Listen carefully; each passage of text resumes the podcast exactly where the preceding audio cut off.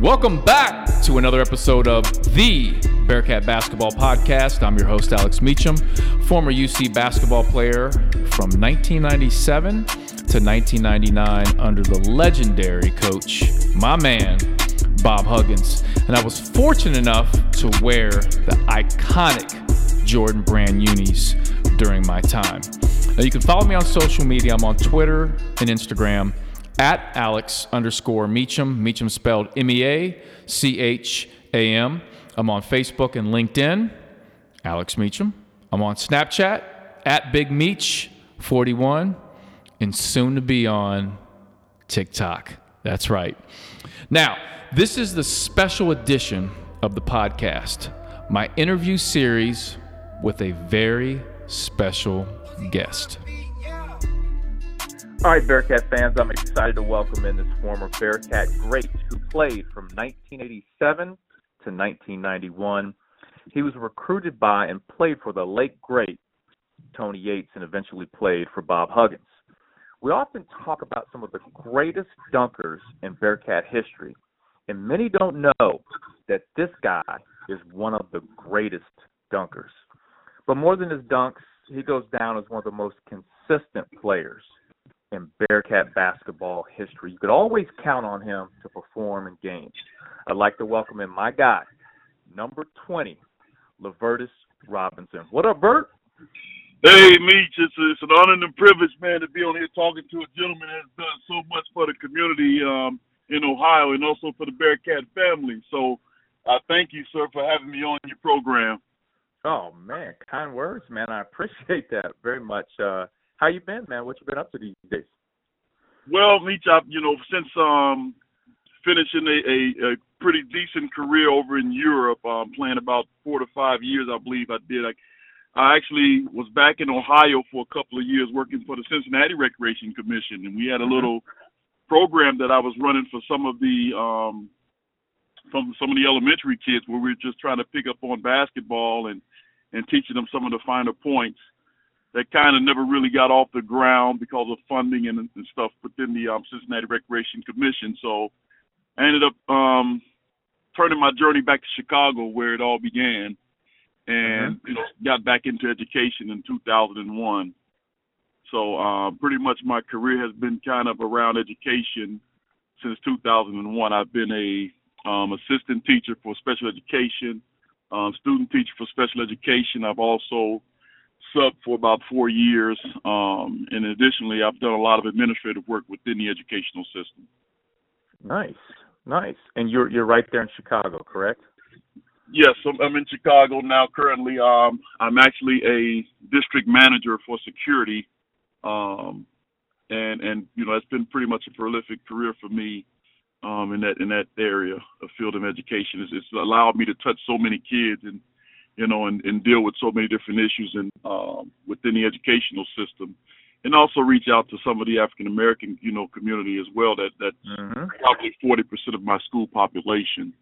So it's mm-hmm. kind of it's kind of made me, you know, even though sports hasn't been a way that I've been able to reach kids, it's it's been another area that I've been able to reach them from a real life perspective, and sure. uh, really have them, you know, getting the education um, foundation that they need to kind of achieve better. Now, do these do these kids and and the people you're around do they know what a great basketball player you were, not only at your time with King High School, but but also with the Bearcats? it, it's amazing that that you asked that question, and and, and the um, most of them that come into the school, yes. Um, I don't know if you're familiar, but there was a Proviso West holiday tournament that ran concurrently for the last 54 years it's in it's in the um, suburb right out about 15, 20 miles outside of Chicago, and about 10 years ago they announced their all-time um, All-American team, and believe it or not, I'm one of the all-time, you know, tournament team leaders that that's showcased wow. on on a wall in the school. So my picture's oh, wow. up there and the kids come by and be like, "Mr. Robinson, is that you?" And I'd be like, "No, that's that's that's a, that's a younger guy. I don't know who that guy is.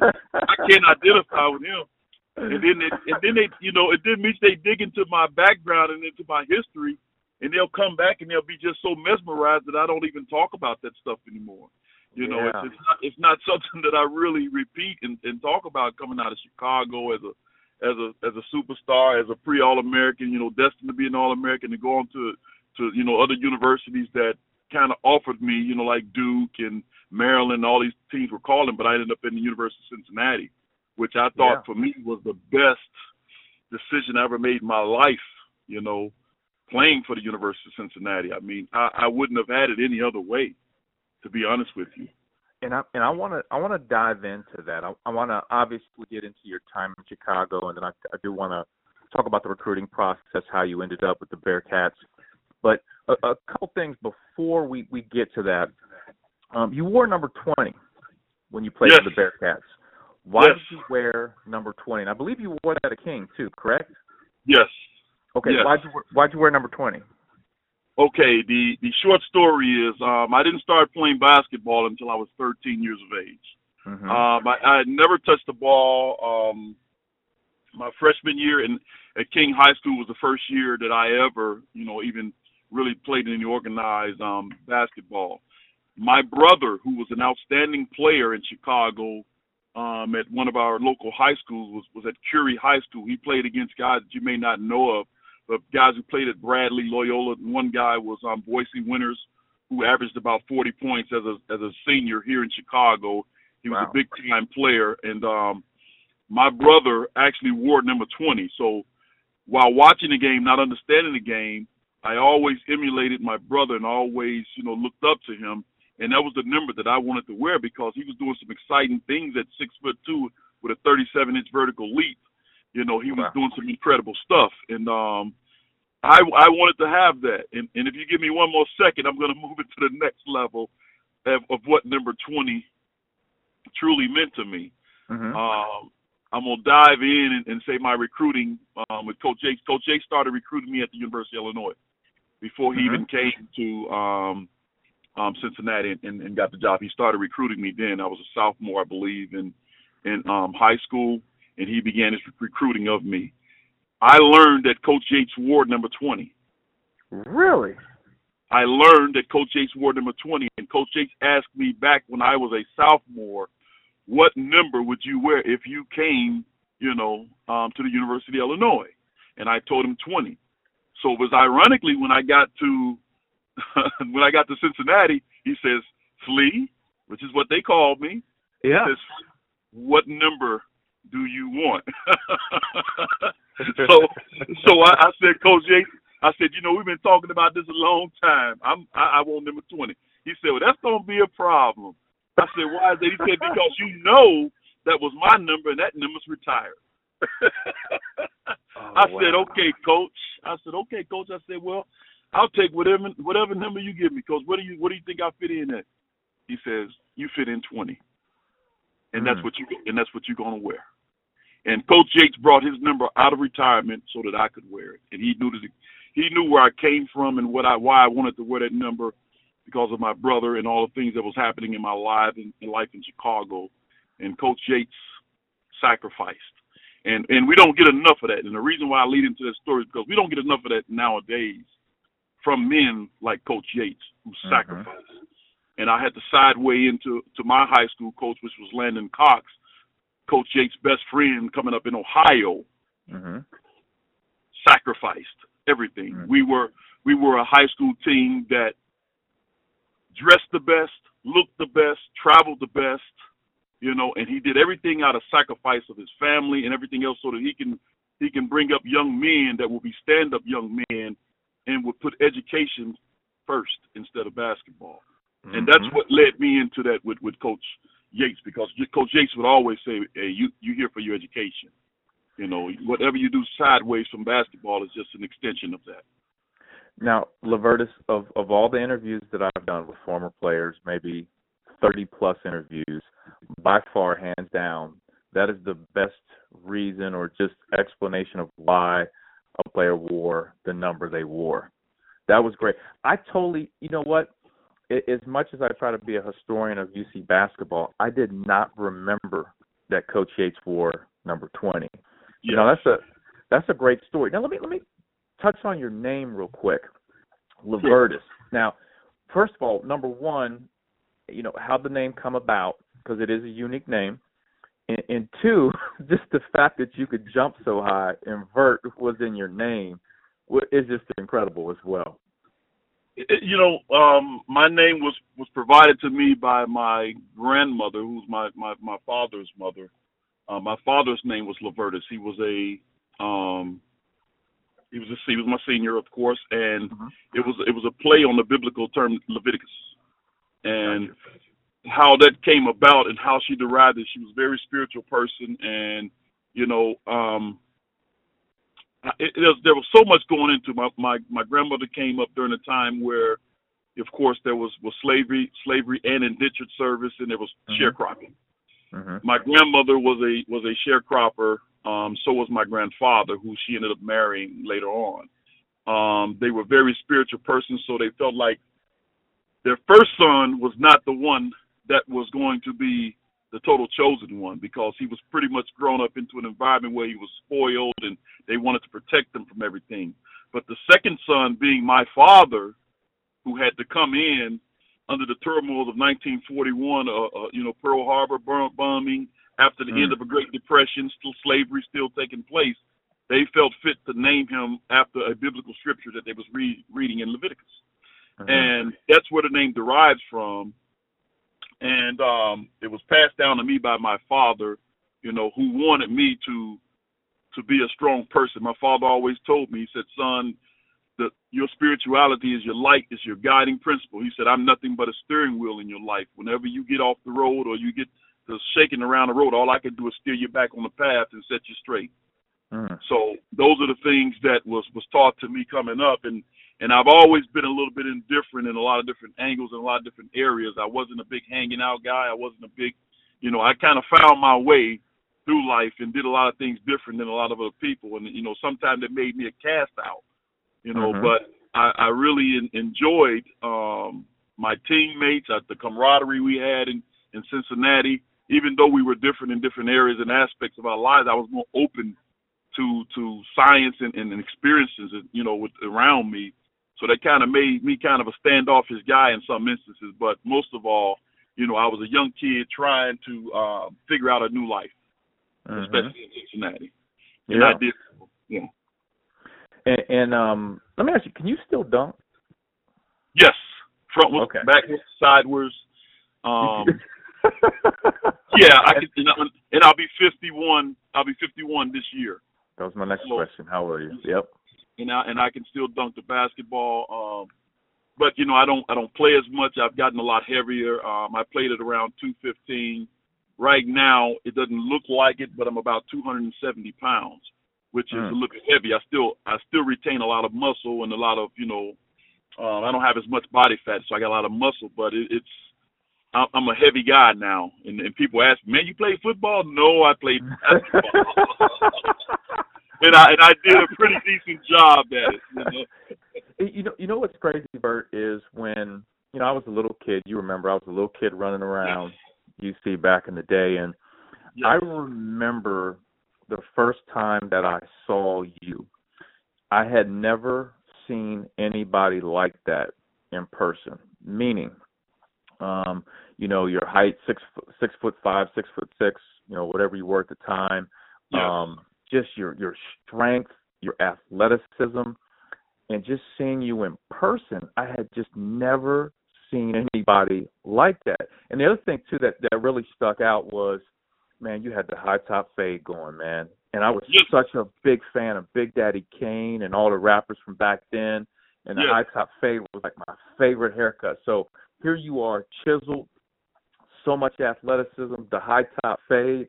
I had just never seen anybody like you before. Well, well, well. Let's let me thank my teammates for the high top fade because I was really conservative when it came to um haircuts back in the mm-hmm. day. You mm-hmm. know, short haircut with a part in them, you know, on the side or in the middle. And mm-hmm. it was Louis. It was Louis Banks, the Easterner who came in from Camden, New Jersey, actually introduced me. Yes, and he was our barber, and he introduced me to the box. And he said, "Man, you would look." He said, "Man, let me just try this with you, and, and let me let me cut you down like this." And I said, "Okay, Luke, give, give me a shot."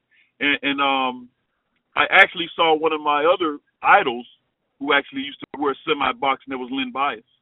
Oh yeah. So yep. you know, and that's that's you know sort of like who I wanted to kind of be, you know, in a sense, and then I really had that Len Bias feel to a, to a um, sort certain extent when it came to you know playing the game, you know, mm-hmm. and, and that's, that's sort of like who who I kind of became in my game was sort of like a Len Bias, an in betweener who could really elevate and who could really you know shoot the mid range shot and and you know I wasn't a long point you know long ball shooter, but I could you know right. uh, I could hang on with the best of them in, in some regards with that. So no, for sure.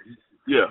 And and and, and Vert, I, I decided to take this month, August, for the podcast to, you know, really talk to the Chicago kind of Bearcat based players, right? So I interviewed Romel Shorter, yes. um, Andre Tate. Wow. Uh, now you're now yourself. So you guys have pretty much been the entire month of, of August, and you know, and also interviewed um, Lou Banks and Roger McClendon, who are from your era. But it's just been really cool to not only talk to the guys from Chicago, but your era. And I don't think your guys' era is appreciated enough. And when I when I've been on Twitter and I you know tweeted out, I'm, I'm talking to you know Andre Tate, Lou, yourself. There are a, a young group of Bearcat fans that have no idea who you guys are, and then the older Bearcat fans chime in like, "Oh my lord!" Like Vert was one of the best dunkers you've ever seen, and a lot of young people don't know that. But I'm glad to, you know, give you and Lou and Tate and Romel and Roger, all you guys, a platform to kind of tell your story, and people really appreciate um, what you guys have done. You know, not only at the University of Cincinnati, but also um, coming from Chicago, which I think is one of the basketball meccas of the United States. And I, I, I've said this before: New York gets so much credit for street ball and basketball, but Chicago is right there with it. And I, I, I want to talk about your time in Chicago, um, growing up, playing street ball, just hooping. Wow, wow, wow! You, I mean, you, you you said a lot, man, and um, you know, I, I'm, you know, I, we we have guys who who came up that that are have never really been mentioned in in the world of basketball. People like Mitchell J. You know Anderson, who's a Utah coach now, who actually went to the old Metro High School. You you got people like um Glenn Doc Rivers from you know, I mean you you this, this the the mecca of basketball and mm-hmm. the achievement of New Yorkers. There's no slight in that, but the rite of passage. If you ever ever going to have a claiming right of who's the best and who produced the best players, you gotta come to Chicago. Mm, talk to him, Vert. you, got to, you got to come to Chicago. Tim Hardaway from Chicago, Randy Brown's from Chicago, Craig Hodges from Chicago.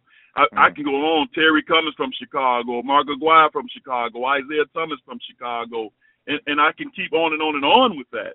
You no know, question. and and and um, not to mention or, or miss anyone, but we had the first actual All American that went to my high school, Efrem Winters, the 1st Mhm. McDonald's All American back in 1982, 80, you know, somewhere around there. The Mm. first McDonald's All American was Efrem Winters, who, who was a King King Jaguar, and he was a phenomenal player who played at the University of Illinois, and um, he played under Lou Henson. K- Kenny Norman, the Mhm. Snake Man, outstanding Clipper, Chicago, George Montgomery. I mean, I could go on and on and on On. with the with the, with the Nick- list. Nick Anderson. Nick Anderson came out with me under a class. You know, we came out in 1986 with Kendall Gill. With Ooh. my gosh, my Kendall gosh. Yep. J.R. J.R. Reed, Mm, Emil Marcus- Robinson, Marcus Liberty. Liberty. Mm. And man, you know, so this is, and I'm gonna say this. I mean, I, I played against Tate, and Romel was a teammate for for two years with me. He graduated two years before I did. I was a you know young kid coming in, and and Romel showed me a lot of the pointers and stuff of, of really getting tough and being tough because we were in a tough conference. Playing against Andre Tate, who was in the same conference at that time, Andre was an outstanding player. He didn't get to do coming out of the city because the city was so big. and there mm-hmm. were so many other there were so many other players in his position that really got the notoriety. But if you look at the, the numbers that Andre Tate put up at Kankakee Junior College and then coming to the University of Cincinnati scoring 500 points in the season, come on, man. Yeah, no question. We, we, we got some outstanding um we've got some outstanding players coming out of this city. And you know, I could, I could really go into a historical um standpoint but that's gonna take too much time. That's a book. but that, listen, that's a book. I, hey, Bert, I totally agree with you, and I, I've I've tried to say several times on this podcast, like, you know how how Chicago basketball, and you know who I throw in there too, and, and people will disagree with this, but I mean, I think in some ways you have to put Michael Jordan in that. He didn't grow up in Chicago, but man, he he when he started there as a young man and, and, and leaving there, he is such a big part of Chicago as well. I put him in. I say Chicago raised Michael Jordan. Wasn't We- born there. Would Yeah. you agree with that? I, I would totally agree with that. Uh, Michael Jordan used to play play in a neighborhood where I grew up at, and it's called LeClaire Court. LeClaire Court was the stomping grounds for anybody trying to go to the NBA. The Hmm. gym was only a 90, not even a 94. It was about 89 foot, you know, 89 foot court. Um, it was a recreational court. It wasn't a full length, you know, regulated court. And and any and everybody who came through from Tim Hardaway to Randy Brown and and all these other guys, Michael Finley even came over here. This was Antoine Walker stepping grounds to where he developed and became who he was at Kentucky and on to Boston. Mhm. So if you couldn't come to LeClaire Courts, you got Scottie Pippins coming through here. You got Michael Jordan coming through here. You had Craig coming through here, religious. Terry Cummings, Isiah, you name it. Everybody came to LeClaire Courts, which was the the mecca in the city when it came to that.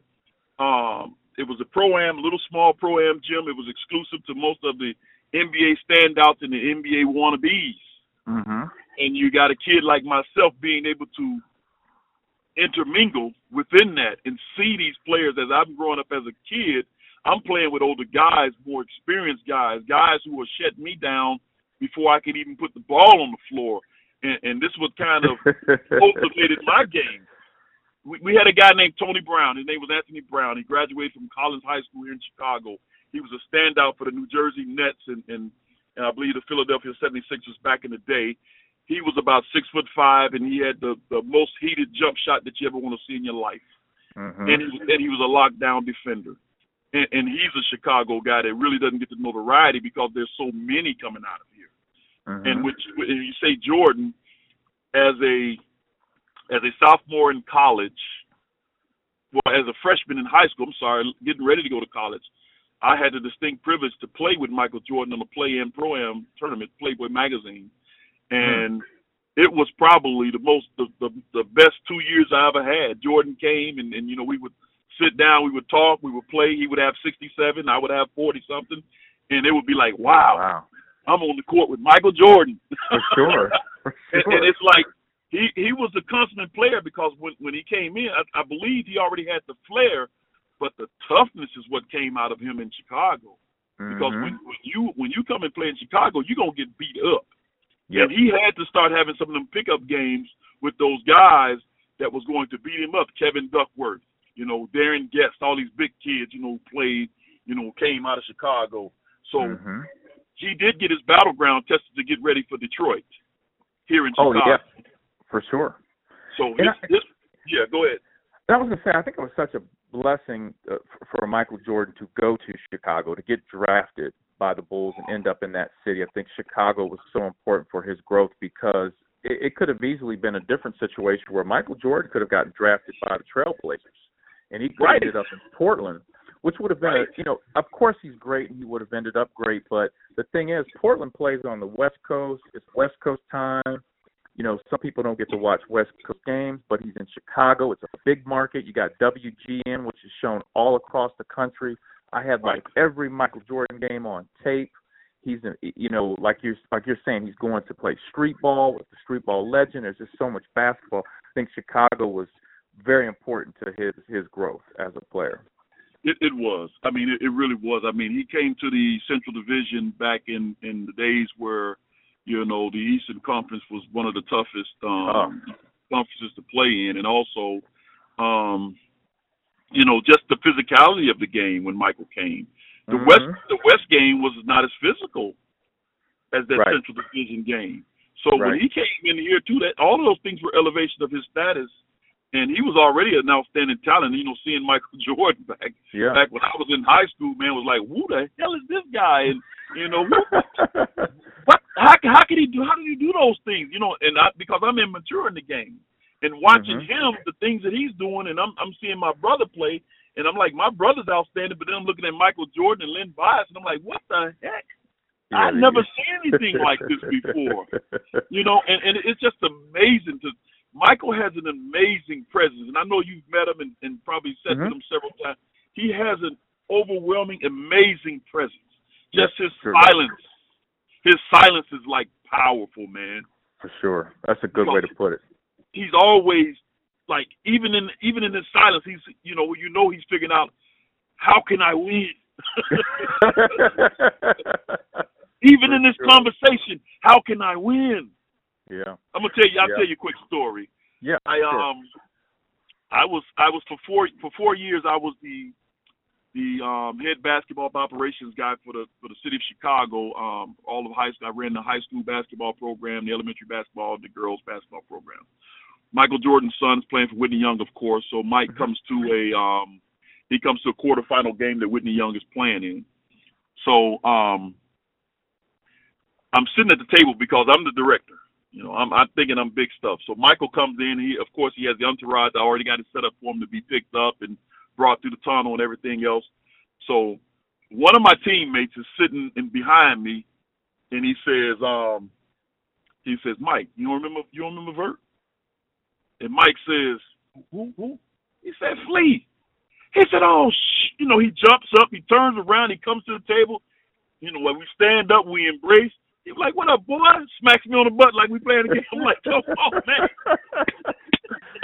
I'm like, but that was like the highlight, man. Just, just the guy, you know, just somebody like Michael, who's touched so many lives, who's been so many different places, and for him to remember little old me, Yeah, for sure. and that man, come on, man, you that it doesn't get any better than that. You know what I'm saying? No, no So that that means that I left an impact because when he saw me on the court as a 17 year old guy and he was whizzing passes, you know, past my head, you know, because I was, you know, I was just looking at him. uh-huh. But then he saw some of the things that I was doing, taking off from the free throw line, vertical dunks, and you know, and like, wow, look who the hell is this young kid? You right. know, and I was 16, 17 years old. Mm. You know, and he's like, who the hell is this guy? With Right, them, with right. hops like that? He's like, young fella, you're gonna be all right. That's the last thing I remember, you know. And um, after that, of course, I went and did my thing, and he was doing his thing, and it was over. But you know, uh, it was just a it was just the highlight of my career as the head of basketball operations in Chicago. For him to you know say, hey, you don't remember Flea? And he's that's the name he remembered, Flea, not Levertis Flea. And everybody is that name is synonymous in Chicago. If you call me Flea, you either played with me, played against me, or you grew up with me. How'd you get that nickname, Flea? I guess it was the 46 inch vertical leap I had as a sophomore coming out of high school. who, so who gave it to you? that name came from a, a gentleman who actually taught me um how to play basketball. His name was um gosh. Um Bobby Harris. Okay. Bobby Harris was an outstanding um player as well. And he's one of the guys who actually showed me how to dunk the basketball. Hmm. And he, he said, Man, you know, I was in eighth grade actually, getting ready to go to high school. He, and that's what really, you know, my brother playing and, and he said, Man, you, you never played it I said, No, I never played before. He said he was he was standing up and he was vertical and dunking the basketball, left hand, right hand, left hand, right hand. He says, Man, give it a shot. I took the ball and I go up and I almost dunked it for the first time holding the you know basketball in eighth grade. Almost dunked Mhm. the basketball. He said, "Man, you're gonna be a flea. You're gonna have some hops." He said, "Because you ain't never tried to even jump before, and you got up that high." Mm-hmm. And, it, and it's and it's kind of stuck with me. He'd be like, "Flea, flea, flea," you know. And then everybody started calling me Flea because my nickname was Little Lee under my dad. Gotcha. Gotcha. So yeah. they just they took the Lee off and just made it a flea because I was Gotcha. you know because I could jump pretty well and um that stuck with me till this day, and everybody calls me Flea. Still this day. till this day. Wow. At 50, Now, 50. Yep. now you're you're one of ten kids. Is that correct? Yes, I'm one of ten kids. Um, I I don't know if everybody was aware, but um, back in my junior year, my my sister was murdered in um, Atlanta, Georgia. So I dedicated my senior year. I used to wear my um, shoes would, would bear her name on the front and on the back, and also it was in honor, you know, of my sister, who was one of my strongest supporters. Oh, wow, I didn't know And yeah, and my sister was was a person that introduced me to flying on a plane, um, White Sox baseball, you know, first hand, you know, first hand to hand combat situation where I had to fight. It was my Mhm. sister who taught me all of this, you know, to protect myself and to be Mhm. brave, to get on the Ferris wheel, not to be scared of roller coasters and stuff like that. It was my sister. So when when she, when I lost her, I, I got to throw one more name in there. You may I don't know if you remember this name, but there was a lady that was a secretary at at the office. Her name was Betsy Maidens. Betsy Okay. Maidens. Yeah, Betsy Maidens was the person that embraced me. Nobody else really knew what was what was happening, but here I had um, Betsy Maidens. When when she found out, she didn't say anything. She just looked into my eyes and she extended her arms Mhm. and I cried in her arms for for almost an hour, and she did not move, she did not bend, she did not break.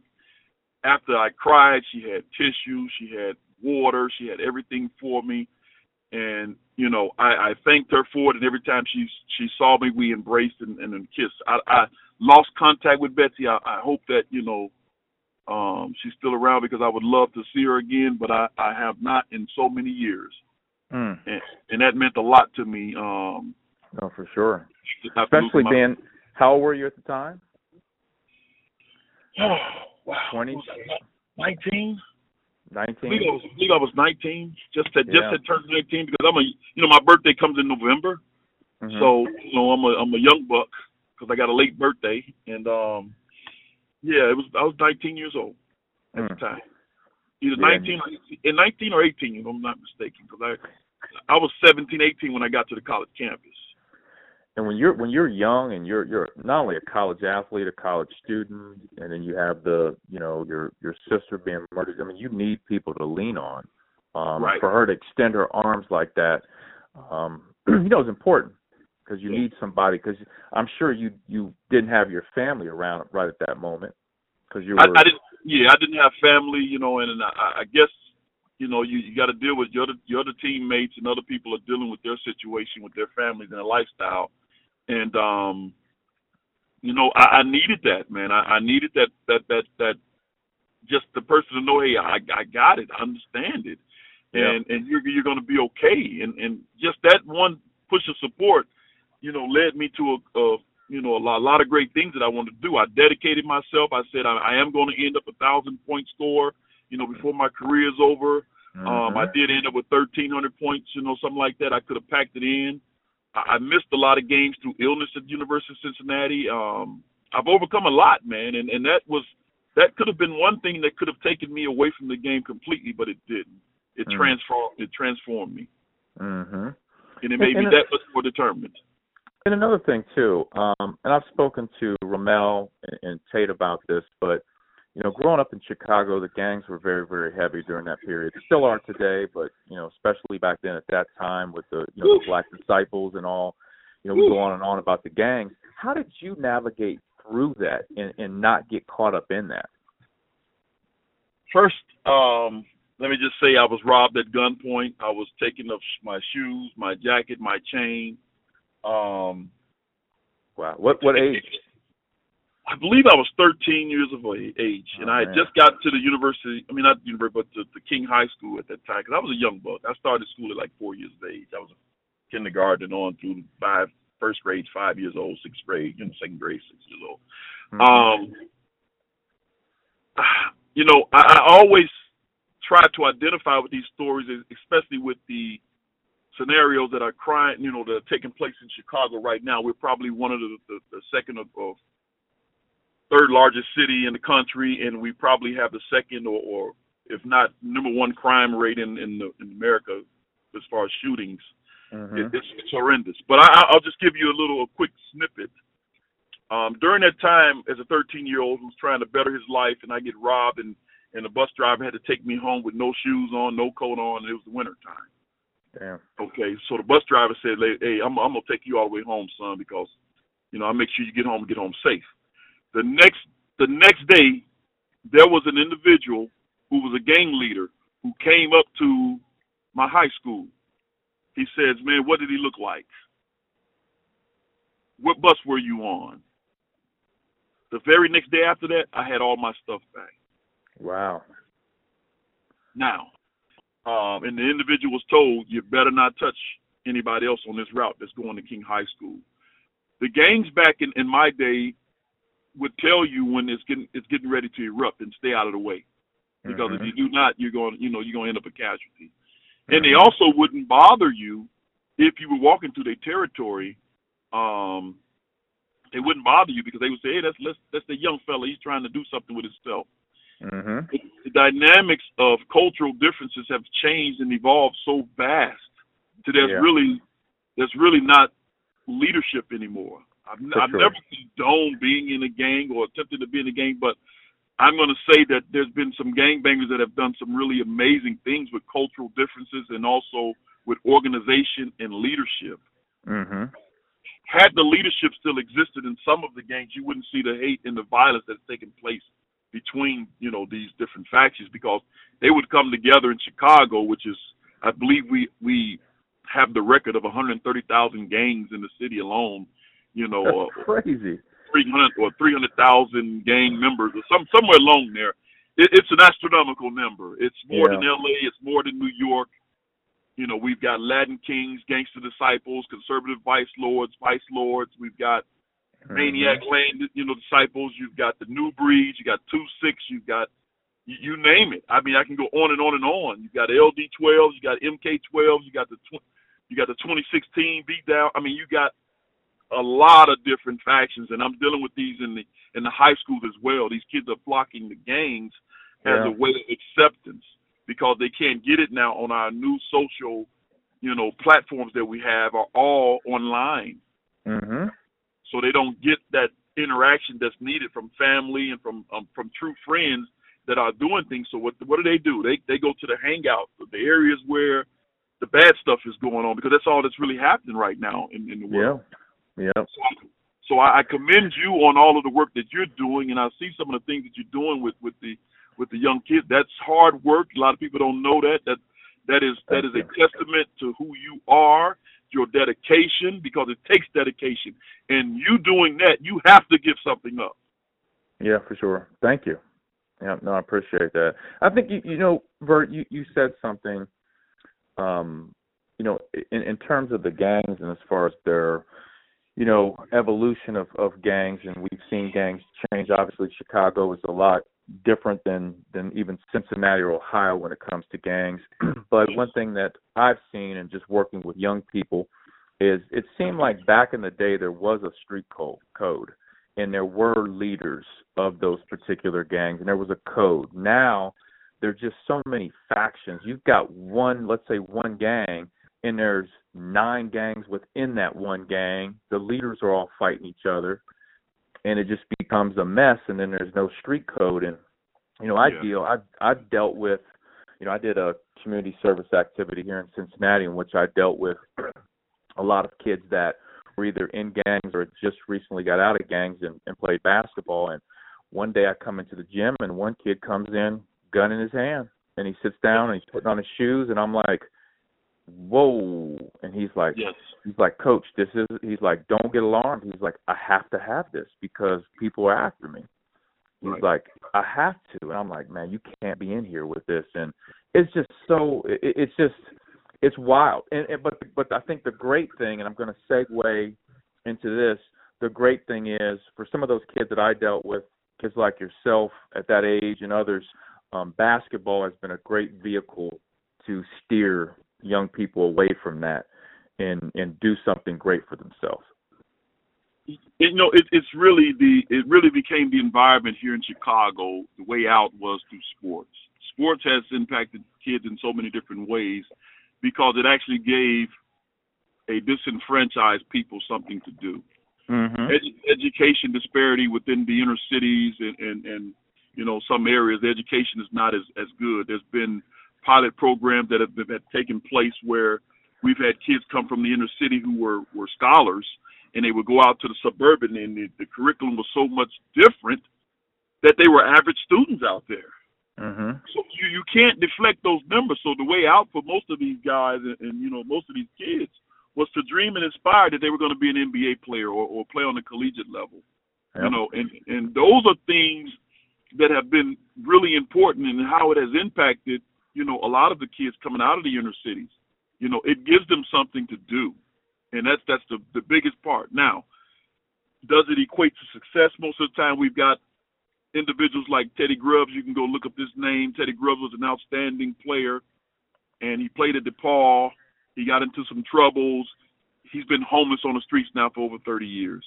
Jeez. Um, you know, nobody reached back to say, "Hey, Teddy, we want to help you. We want to do this. We want to do that." It it just never happened.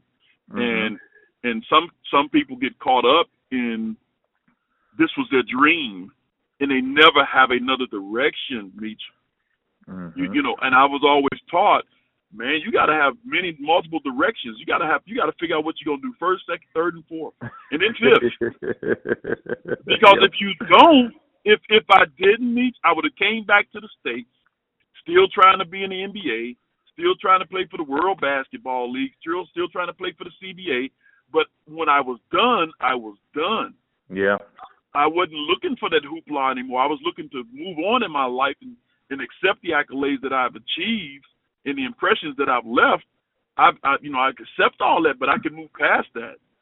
hmm And what you just said there, and I, I was going to save this for the end of the end of the podcast later on, but one of the things that I've told Coach Brannen, who's the new head coach for the Bearcats, wow. is to bring former players like yourself who have I think every former player has a different message because they have a different path and a different journey. What yes. you just said right now would be powerful for the current players to hear because all of them have visions of professional, whether it's NBA, overseas, whatever it is. But what's the plan after that? To to hear that from a guy like you, look at your resume, the accolades, it would really resonate with those young people right now that are playing for the Bearcats. Yes, yes, it's, it's all it's all important. I mean, those things are so important because you know I know that surgery's come a long way. I know that you know people bounce back from different things, but the one thing that you can't bounce back from is when you don't have a plan. Yeah. If you never have a plan, what is there to bounce back from? Mm-hmm. So you have to you have to put that plan in place. What if? What if? You always got to ask yourself, what if I don't yeah. make? Yep. What if? Yep. What if I get injured? And, and you know my I don't know if you know my history, but you know I survived a a stroke in college. I survived a a explosive appendectomy that that actually burst in with inside of me. I experienced 107 fever, and you know you name it. And within two weeks, I was back on the on the playing, you know, on the court playing. Mm-hmm. So you got to understand when when they told me after the stroke that I had a pinhole size, you know, hole in my heart, and that I was going to have to crack my chest open and fix this in order to play. I said, no, my career's over. I'm done. yeah, for sure. Because you're not getting ready to crack my chest open just so I can play basketball. I got to figure out what else I can do. Yeah. I was ready to give it all up. And then there's yep. a doctor a specialist came in and said, No, we've experienced this before. We need you to keep your blood thin, take an aspirin a day, and then, you know, we, we pray when you follow back up with us within five, ten years as you finish completed growing, that this hole would have closed up. And that's exactly what happened. Oh, so good. you know, but I was ready to. I was ready. I was ready. Me, I was like, okay, no, you got not gonna crack my chest open. I'm done then. Yeah. Hug, Huggins was sitting there looking at me. I said, yeah, man, I'm done. finished. No, no, don't be hasty, Lavert. Just, just wait. That we gonna bring somebody else. Whatever, man. I don't care. I'm done. I ain't, I'm not, yeah. He's not cracking my chest open. Right. no. No. Yeah, and, and, and I, I do want to dive into that when we talk about your, your your Bearcat career, but I think you just said something. You talk about having that plan. Okay, yes. and so let's. I want. I do want to dive into your time at Kings High School, and sure. and to really look at that, you guys, I think your senior year, you guys were 32 and one. Yes. One, you know, the the Class AA championship, Yes. number three ranked team in the country. You averaged 24 and 14 on one of the best teams in the country. What type of high school basketball player were you? Woo! Mediocre. Uh, well, Hey. well, let, let, let me say this. 24 and 14 is let me, let me, let me, this is what I'm gonna say to you. The Mhm. people I, I looked up now. Me and Nick Anderson followed each other. Nick really thought that I was exciting. He came to every game where they when they wasn't playing. Nick was at my games. Mhm. Whenever I wasn't playing, I was at Nick's games. Mhm. We we we really followed each other, and the reason why he was following each each other because he knew that you're going to meet me, brother, when it comes time for the state champ for the city championship, and also you know you're going to meet me. And Mhm. and he, he followed. We walked. We followed each other. We watched each other. I thought he was probably the best player that I, I had seen ever. And then uh, you know Marcus, my teammate, was was was wow. You know, and then Kendall Gill playing against him for the for the for the state championship that year. You know, it was it was tremendous. I never saw myself as this player that everybody viewed me as.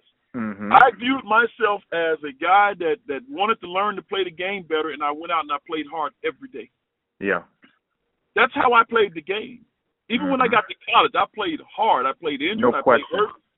You know, and, and that's just how the game flowed for me. I, I never really looked at it as being a standout. But now, just to say, when I went to certain places and then the response that I got of walking in the gym, you know, going to the YVI League in Kenwood, going to, you know, Chicago State NBA Pro Pro Am. I'm not even a pro yet. And you hear people, that's LaVerse Robinson, that's LaVerse Robinson, that's LaVerse Robinson. That's LaVerse Robinson right there, y'all. LaVerse Mhm. is gonna be here tonight. You know, to hear your name, you are you're in high school and your name's on the radio. Come see LaVerse Robinson, Michael Jordan, Craig Hodges, and they're gonna be at, at you know the YVI League, and you're like, what?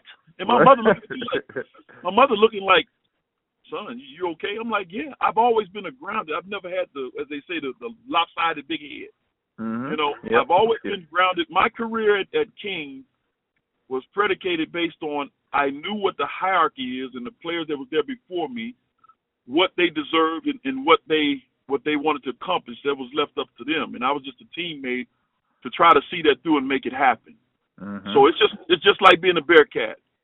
And I'm I'm, I'm kind of probably I don't want to mess up where you at with this with just speaking about King, but I got a sideway into segue into Bearcat because sure. what I did with the Bearcat team was I could score points, but we needed somebody to play defense and get rebounds. Yep.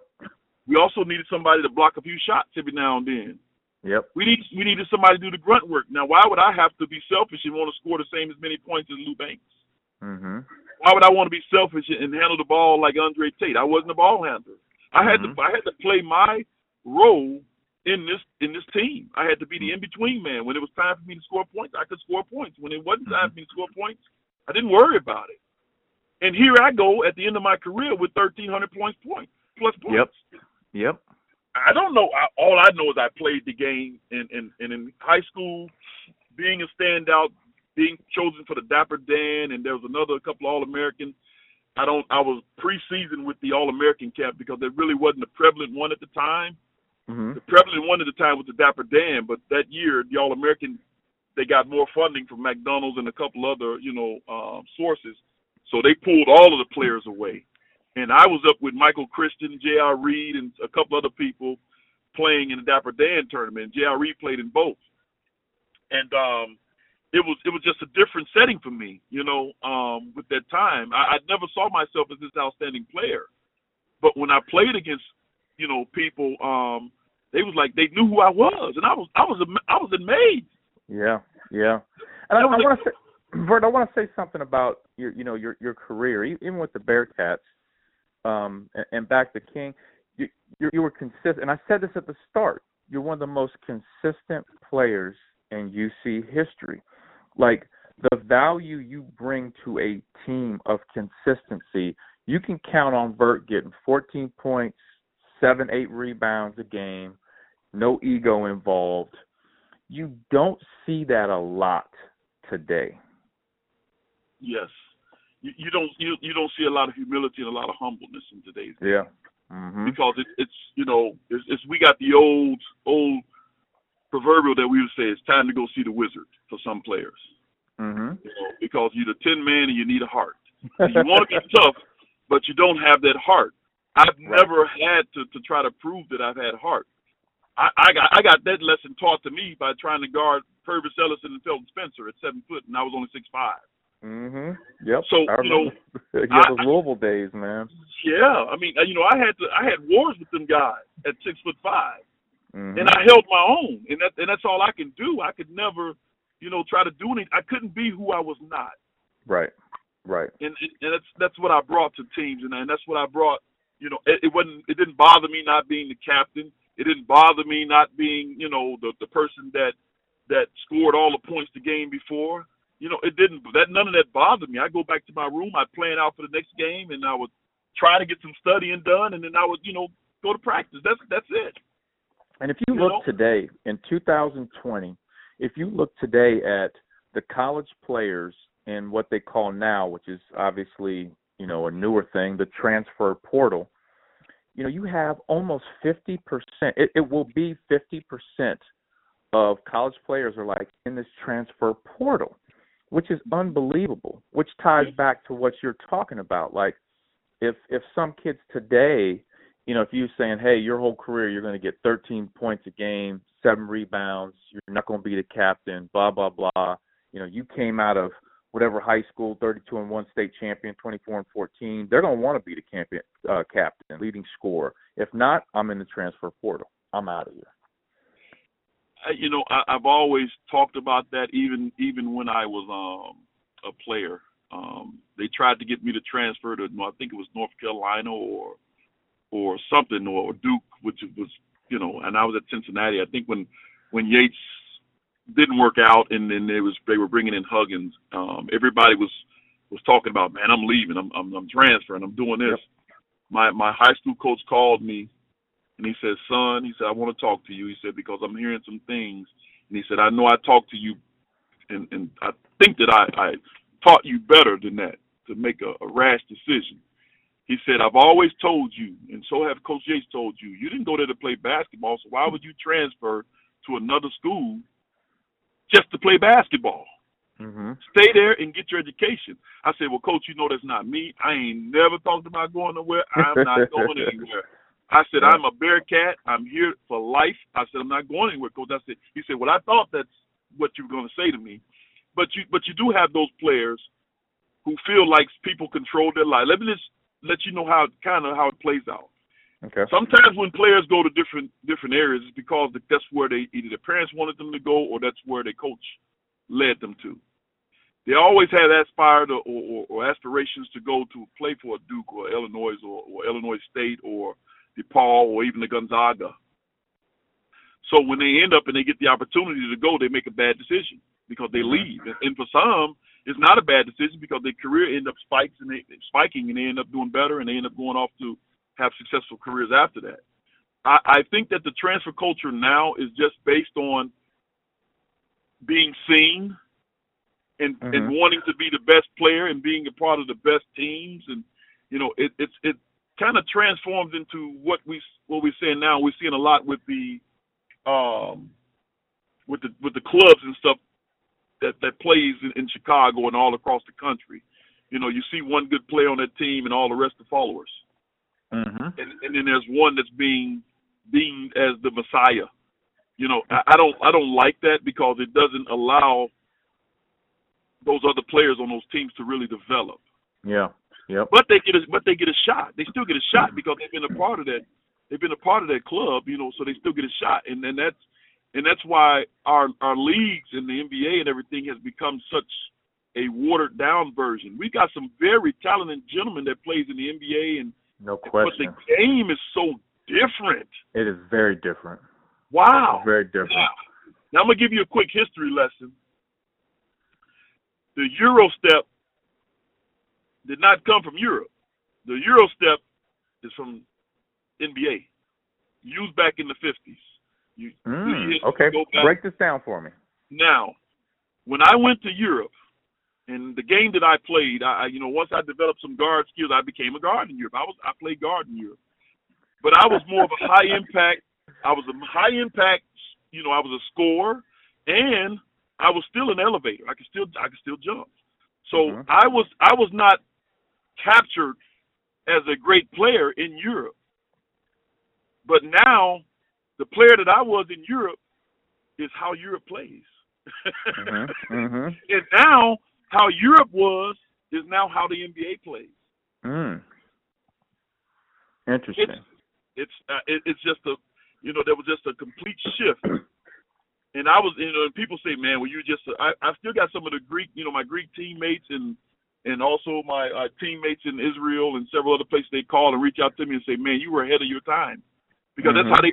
We always say that's how they play now. Well, Levert yeah. did that, you know, he, and we play like this now, you know. And I said, yeah. I said, well, I, I'm sorry, I was ahead of my time. I was a dunker. I was a flashy player. I was exciting, you know. I played against some very good talent out there in Europe. I even played against Kukoc, Zarko, Paspalj. I played against um the former coach of the the Bulls. I can't remember his name, but he played at North Carolina State for the legendary coach uh, Vinny Testaverde mm-hmm. and, and, and several. I played against so many good players out there in Europe, and and they were just mesmerized. You know, Toni Kukoc is a player that I played against, and he was a big time scorer at six eleven, of course. Yep. And we played against him at Benetton Treviso. He comes up to me and he says, "Man, where are you from?" I said, "I'm from Chicago." He said, "No, no, no. Where you play? You know, college. You know, where you?" I said, "I played at Cincinnati." Oh, you know, he's like, "Wow, okay." University of Cincinnati. We really wasn't on the you know map at the time, but he, Kenyon right. was coming in, and Danny was there, and you know, mm-hmm. I think it was Antonio before Danny. I'm, I'm not. My old age is getting me, but both of them guys were outstanding. Danny Fortson, when I saw him, wow. Mm-hmm. Who actually mm-hmm. played with one of my teammates at Pittsburgh. so, so you know, um, it, it was just, it was just amazing to mm-hmm. see Danny. You know, and and it was just like, are you kidding me? And yeah. when I saw this kid, and then Kenyon, Kenyon was a, when I saw Kenyon, I said Kenyon can block some shots like a mug. So when yeah. he came out the Naismith Player of the Year scoring, I was like, man, I was flow. I was like, wow. Now, now Kenyon and I, we played in this. I, I forget the summer league we played in, but it was in the old field house. And I went up one time, and he used to try to block the shots, and I dunked it backwards. And everybody was like, "See, we told you." and Kenyon looked at me. He was like, "You." He was like, "Oh, okay." But see, Kenyon got better every year, man. Every every single, and I was there for that process every wow. single year. His determination wow. to be a pro yes. was was unbelievable. But you know, you know what, Vert? I will say this about Kenyon. Um, and and this this goes to I think some of the great great players. Um, Kenyon wanted to win first and foremost. Beyond anything, he wanted to win the basketball game. He didn't care if he was the leading blocker, the leading point person, whatever rebounder, whatever it took at a high level to win, he wanted to win. He knew, kind of like the Michael Jordans, the Magics, the Isiahs, those guys, they know when you win, all the other accolades will follow. Don't worry about the stat. And that's one thing. I, I mean, I, I I I was a roommate with you know Kenyon my last year on the road, yes. and consistently, it was just talking about winning, winning conference you know tournament, conference regular season championship, NCAA. It wasn't I need 20 and 20 to get to the league. He I don't I don't ever remember him talking about stats. So he was Kenyon's definitely definitely special player, one of the greatest players that I ever played with, for sure. Yeah, yeah, he, me, he was outstanding. Let me ask you this quick question. So, sure. we talk about your consistent play and just, I, I think, you know, your mentality. How much of that comes from uh, Coach Sonny Cox? Woo! Wow, man. Um, I would say about eighty percent of that comes from Coach Cox. Mm. Eighty mm. percent of that, and then I had a mom that that you know I was raised you know, my mother raised me, and then I had a mom that was responsible for the rest, all the mm-hmm. responsibility mm-hmm. parts and, and being responsible. Um, Coach had an old saying that I can't say on the podcast, I believe, but um, it was it was really. No, you can. Hey, you can say whatever you want. Okay. Well, well, well, Coach Coach would always say, he he would always say, "Flea, you got a, a 40 plus inch vertical leap." He said, "So when you get on the the court, all I want to see is asses and elbows above the rim." Mhm. And I would go out on and I would go out on the you know on the court and guess what? Literally, I would try to put asses and elbows above the rim. and and he he would always he would always say say, you have to stay consistent, Levertis, and did you study tonight? You have to stay consistent, Levertis, and Mm. did you study tonight? You have to stay consistent, Levertis, and did you study tonight? So he also Coach Cox was also that guy that said, well you got an hour and fifteen minute bus ride every morning. That's how long it took me to get to school from my from my home. wow. I'm coming. To, I'm coming to pick you up. And he would be out in front of the house, bum bum bum bum up the old Three Stooges horn, bump bump bump bump bump bump bump bump bump bump bump. Right, He would right. be out there every morning on time. Let's go. And not only would he do it for me, he would do it for his other players who wasn't as, as you know as talented Mhm. as I was or as, as respected as I was. He would do it for all. Yeah. So, so when we talking about instilling the, some of those hard values and, and consistency and, and just just being, you know, um, not just being respected when you when you leave the court, just being Mhm. respected when you're done with the game. He always said, this is what he always said. He said, "Son, they can say whatever they want to say about you, but when it goes into the record books, ain't nothing they can change." Mhm. Yep. And, and I, and I like you. You tell the stories about Coach Cox, and I, I've just heard from so many people, whether it was Romel or and even Andre Tate spoke about him. So many people in that area, or just in the basketball community, speak so highly of uh, Sonny Cox. And the, the the crazy tie-in is the fact that he was born in Cincinnati, Ohio, Correct. and he Yes. moved to Chicago to be a jazz musician. Yes, he was. He And was he a has- small. Yeah. He has three albums. Yes. That is just crazy. Yes, he, he was a he was an accomplished along the the the um the jazz circuit in Ohio. He was an accomplished jazz musician. Um, you had people like Simon V. Anderson, you know, which was our Ab- music teacher, Yep. hounded me up and down, and actually helped me with an A grade to get in touch with Coach. so of course, of That's course, I good. did that. He he says, um, he said, Laverne, I got to ask you a question. He, he brought me in his office. He said, I got to ask you a question. He says, um, you played for a guy.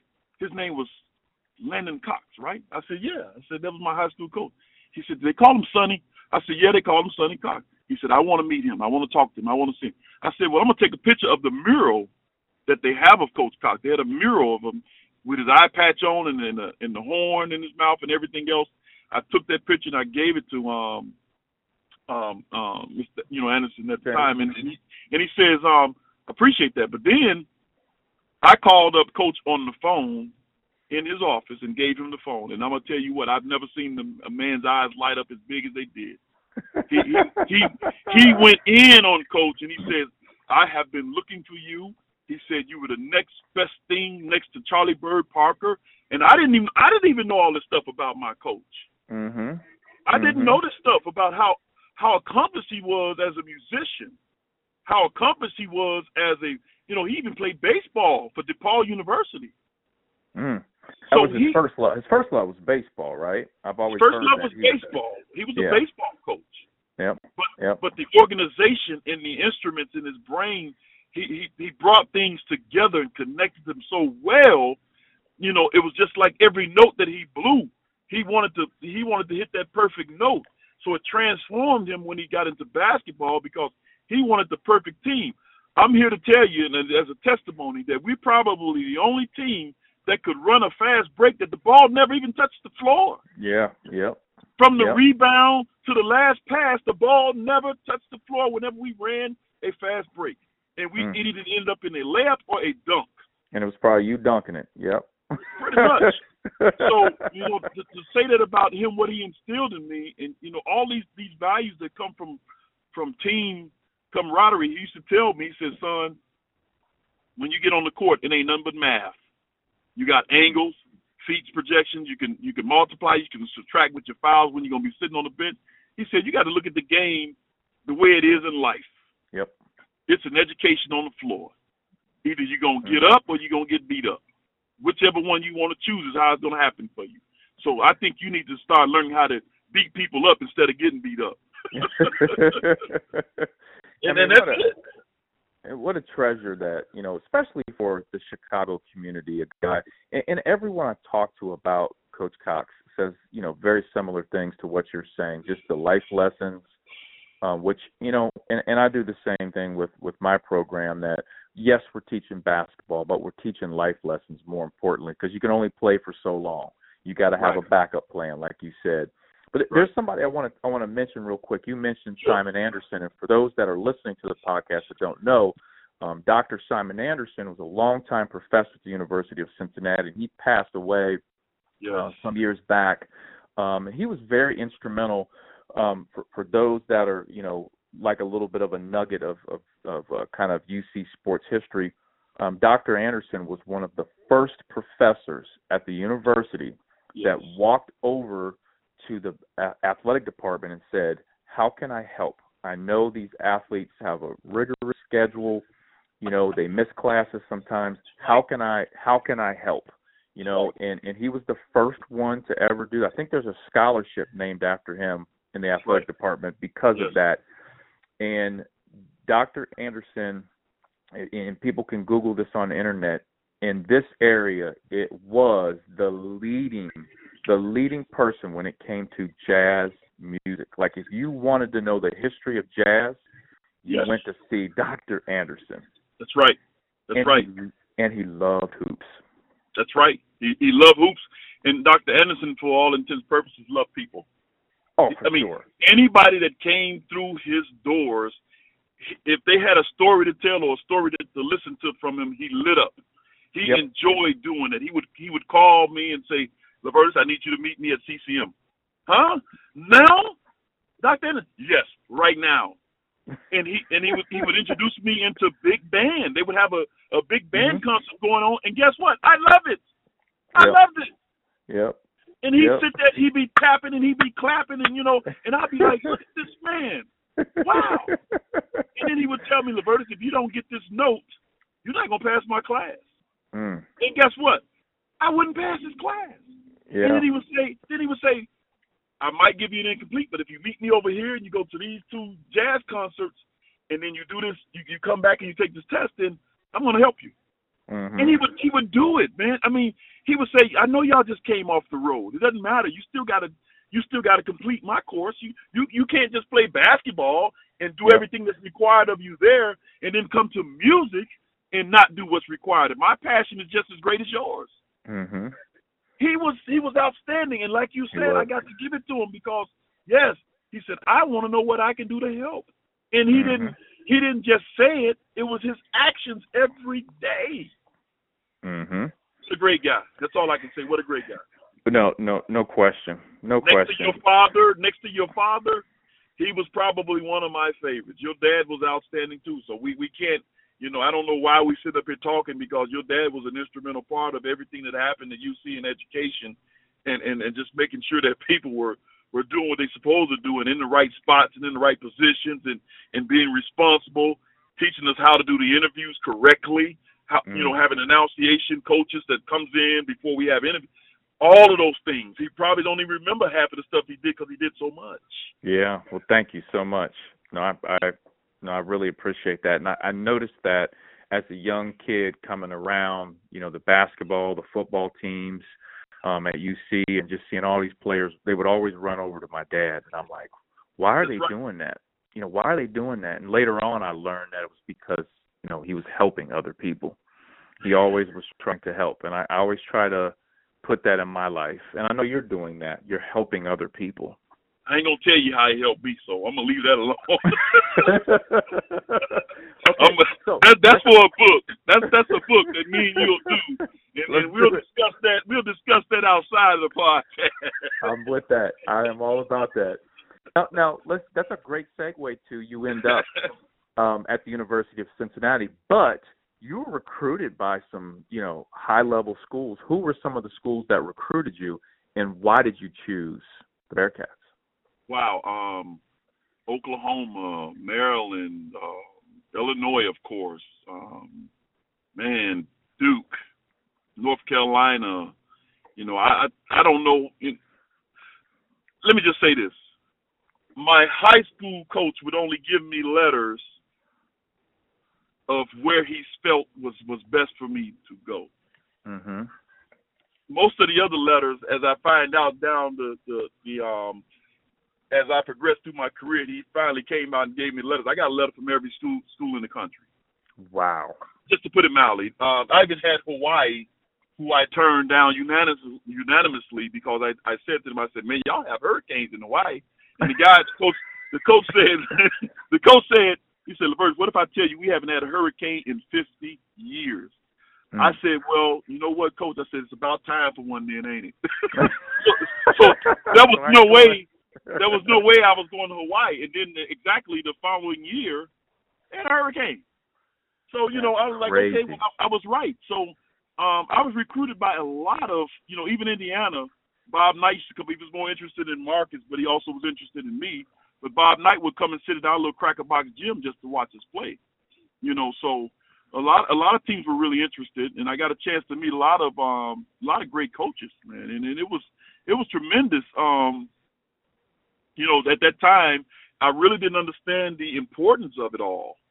The only thing I was worried about was was you know like just going to school and being able to go to college, being the first person to make it out of my family and mm. go to college. Yeah. You know, and go to a major university and and I, I never really thought about you know I, I didn't know the hoopla around Duke or or you know I knew the players but I didn't know what the hoopla was were going to do and yeah. if, and I look back on it it's all about okay I'm going to Duke to play basketball I'm going here to play basketball and it wasn't about that for me you know it, it was just about going to get a college education and doing something that I learned how to do and I enjoyed doing you know for those many years. Mhm. Yep. And and so so choosing, you know, Cincinnati. What okay. what would what would you say was the, the the biggest reason? Like what put it over the top that I've got to go play for the Bearcats? Coach Yates, mm. Coach Cox, um, Coach Yates, and I, I'm, I'm trying to remember who the other. I, I believe it was um, Coach Dudley. Mhm. Yep. I don't know if you remember Dudley. Yep they came to my house, uh, and I think I was it was my junior year. They came to my house. Yates was I think his second year coaching, and they came to my house and they they they sat down on the couch as if they belonged there. They talked to my mother as if they had talked to her before. Mm-hmm. Coach Dudley got up and embraced my mom and embraced me and was like he looked at me and he says, um, "There's so many different universities that you can go to." He said, but I'm going to tell you something. We're building a program in Cincinnati, and we need people like you. And I said to him, what the hell does that mean, people like me? He says, good players and great people with personalities. That was mm-hmm. Coach Dudley who said that. Mm-hmm. And I and I looked at him, and I said, well, I said, you know, I said, am I going to be able to really contribute to the team? And he says, Levertis, I, I guarantee you 100% that you're going to contribute to this team. He said, and he said, let me tell you something else. If you're worried about who you're going to play against, we're in the Metro Conference. We play against Virginia Tech. We play against Memphis State. We play yep. against Southern Mississippi. We play against Louisville, Kentucky. We play. I mean, he he went on and on and on, and mm-hmm. he said, and he said Louisville is probably going to win the national title within a year or so. So you're going to be coming to a contender. And mm-hmm. then Yates stood up and said, and we know you to flee. And that's all Yates said. that's all he said. He said, We know you to flee, so you know you're gonna be outstanding. Mm-hmm. And him and Coach Coach Cox were great friends, of course. Mm-hmm. So Coach yeah. Cox brought me into his office the very next month and I signed in my junior year my letter of intent, so I didn't have to go through it in my senior year. And he says, he says, son, which he always called me, I want you to go to Cincinnati. And I said, well, coach, I, I said, I had a good, you know, had a good, you know, meet when they came to visit. I had a good visit with him. He said, I want you to go to Cincinnati. He said, let me tell you why. He said, I don't trust anybody else the way I trust Coach Yates. Hmm. Do what that needs to, to, to provide for you an education and to make sure that you're doing what you're supposed to do. I don't trust anybody else. Hmm. He said, it doesn't matter He said, doesn't matter what your record is or what the man does. He said, but I trust him because he's my friend and I know what he's done for me. He said, so I want to put you in the hands of someone who cares. He mm-hmm. said, I want you to go to University of Cincinnati. And I signed on the dotted line in his office and he sent the paperwork in. Mm. And that was it. It was academic from that point on. I didn't have to worry about where I was going my senior year, and I had an outstanding year, you know, my senior year. But I didn't worry about anything. I, I was already set for college, and, and people was coming around trying to get me to, oh, you should come to Maryland. Oh, you should come to Oklahoma. Well, Wayman Tisdale is, you know, remember Wayman Tisdale? Yeah, I remember oh, Wayman yeah. Tisdale. Mm-hmm. But you know, I was like, no. I said I'm already signed. I'm good. And and, that, and that was the end of that. Yeah, and, and and Coach Cox and Coach Yates were a lot alike in in, in terms of the young people that played for them, teaching them life skills.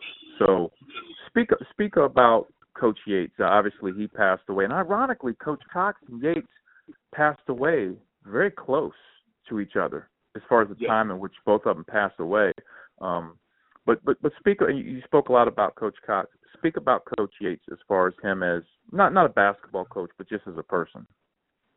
Wow, it's stick to itiveness if that's a word. Um, mm-hmm. Coach Yates stuck to everything um, that he set his mind and goal out to accomplish. He, you know, he pretty much, you know, he accomplished it. He accomplished it. He, he really, he, he really had a fire and passion that transformed into um, how we started developing as as players on the court. Even during during his you know one year tenure that I played up under him, you know, it was it was a very encouraging, a very learning experience.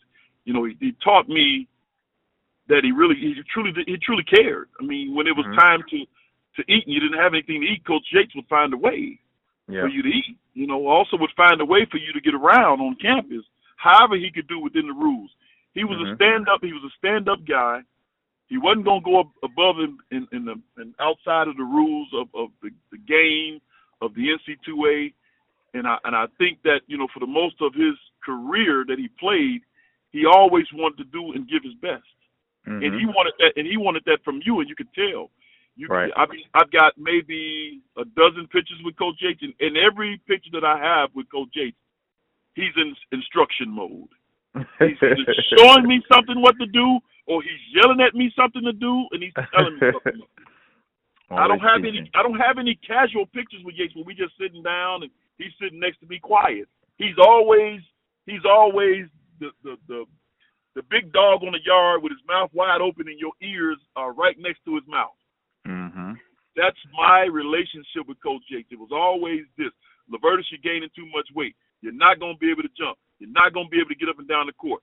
You better start getting back in the gym. You better do this. You better learn how to shoot your mid-range shot. Levertis, you better get bend your knees when you're dribbling the basketball. Levertis, you need to learn how to block out and get that re. Man, I can I can recall everything Coach Yates said to me like it was yesterday.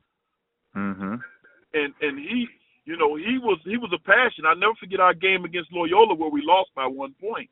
Mm-hmm. I thought we were gonna have to take him out in an ambulance. Because really? He had a flashback of the '62 championship game where they lost by one point. Oh, Loyola. yeah, yep, yep. So he had a flashback, and and we didn't understand it, but after that game, you best to believe everybody in that doggone locker room understood it. Mm-hmm. And and he, I mean, he went on a tirade that that that's going to stand for the for the for the ages. And and as as the players who heard him and, and saw him, you saw him for the first and only time out of character. Mm-hmm. Because he had that much passion, and he was reliving, closing a, a milestone that he did not achieve. He felt yeah. like he could close it through us. Yep. And we we walked in there and gave the game away. Mm-hmm. When we had the game, the whole time. And it wasn't until the last 60 seconds, his whole life played out again in front of his eyes. Mm-hmm. The last seconds of the game, we're up by one, and they get a basket and win by one. Mm. so that was the same thing happening to him in the 62 or 64 championship against Loyola, national That's champion, tough. Which. Yates is a, which Yates is a national champion. So yep. I mean, you can't you, you never really know about those accolades about Yates. Um, Yates was an incredible, incredible, extraordinary individual who mm-hmm. was ahead of his time when it came to being a gentleman, who came to not conforming into what people thought that African American men were. Yates mm-hmm. was ahead of his time. Yeah, for sure. Ahead of his time. He he wasn't no yes, man, yes, I'm going to do this. He did it the way that he thought that was right, and he stuck with it, and he lived by it. And, and kudos to the university at that time for hiring not only a former player but also an African American coach. Yes, yes. Which, I was recruited by Ed Badger as well too. okay. Yeah. Wow. Yep. Right before. So yeah. that tells you something, you know. That I mean, you know, um, you know, and just just to, to, to kind of sum it up with Coach Yates, what it what it meant um, for me. I had a father figure on campus. Mhm. Yep. Flee these girls. Uh uh-uh. uh Flee. You know this this this this. You're doing this. You're doing that. Uh uh-uh. uh There was always somebody in my ear. Now we supposed to be young men on campus, but he understood that I was a young child on campus. Mm-hmm. And somebody had to take direction. Most coaches, you don't get that from most coaches. Yeah. This was a head coach who every evening we had to check in before bedtime with him. That's and rare. Then we, and rare. then on top of that, after we check in, his assistant coaches are in the dorm room waiting for us to get back to make sure we make it to our room. Mm-hmm. So the man looked out to make sure that there was there was not going to be these issues and he didn't want those type that negative stuff in the program. He wanted a clean program. He wanted to make sure that he was following the rules. He was a stand-up guy. He spoke his mind. So I had I had to give it up to him. I had to respect him. It took me a while to really understand as I got older to understood what he meant to the university. A black African African American coach, mm-hmm. you know, and, and and you know he's running a pretty good program. Just doesn't have the players and doesn't have the support yet of the game that he's trying to run. You know, mm-hmm. and and you know, I, I just I just really, you know, when when he left, a lot of people took it the wrong way. You know, because when he when he left or when he was released from from the university, everybody thought that I was supposed to transfer. Yeah, how did well, you feel about that? Yeah. You know, I, I felt that I was losing a, a mentor, but mm-hmm. also my character was I'm not here for that. You know, Coach Yates has has his journey. I, I'm here to get an education. I'm not going anywhere. Mm-hmm. And that's that's how I that's how I said it. That's how I meant it. And that's how it was. You know, and I, I didn't want you know there was nothing that I could do as a player to bring him you know back to being a coach, other than start. You know, we could have started this whole thing of transferring and breaking dismantling the team, but that wasn't gonna stop no show. You know that. Right. So and, and, we. And, and how was it that you know you you go from this father figure who's let go and then the university's talking about bringing in this Bobby Knight type coach who's you know, yelling and screamer. How'd that come across I, I, for you? I knew I knew you were going to do that. So, so let, let me let me let me say this. Um, I have nothing but respect for for Huggins, mm-hmm. and, and I I fought for him. You know, anything I say about him is going to be on the inside between Bearcats. I'm not gonna say anything on the outside. If it was bad, if, if it was bad, I'm saying it around Bearcats, and I'm gonna make no qualms about that. I'm not gonna hide that. Mm-hmm. Um, but can't nobody else talk about it, not in front of me. Mm-hmm. I'm gonna tell you that right now. Now that was the camaraderie that Coach Coach Huggins built. He Mm-hmm. actually, when he came in, we actually had a meeting with him, a press conference with him, where he allowed us to speak. And then Mhm. after that press conference with him, he allowed us to come up to the the office and speak with him as well. Mm-hmm. And one of the things that I, I said to him is I had an opportunity to play for Bobby Knight and I didn't go. And, you know, so what makes you think if if you do have this philosophy, if you do have this philosophy, then, you know, then I don't I'm not gonna be able to play for you because I, I didn't I didn't go to I didn't go play in the end. I'm here at University of Cincinnati where I've been taught a different way and I've been Mhm. coached a different way. So but when I got just just to give you a brief you know, history. When I got to coach to his office, he said, Levertis, he said, I idealize Bobby Knight. He said, but we're still two different people. He said, I, I'm different from Bobby Knight. He said, I'm not a Bobby Knight. He said, I'm not going to do the same thing Bobby Knight do. He said, but I got a passion for the game. Mm-hmm. And he says, I, I see where we can use you and where you'll be, you know, very instrumental in the success of this team. And he said, I don't want to see anything happen, you know, to where you decide that you want to leave or do anything else. Mm-hmm.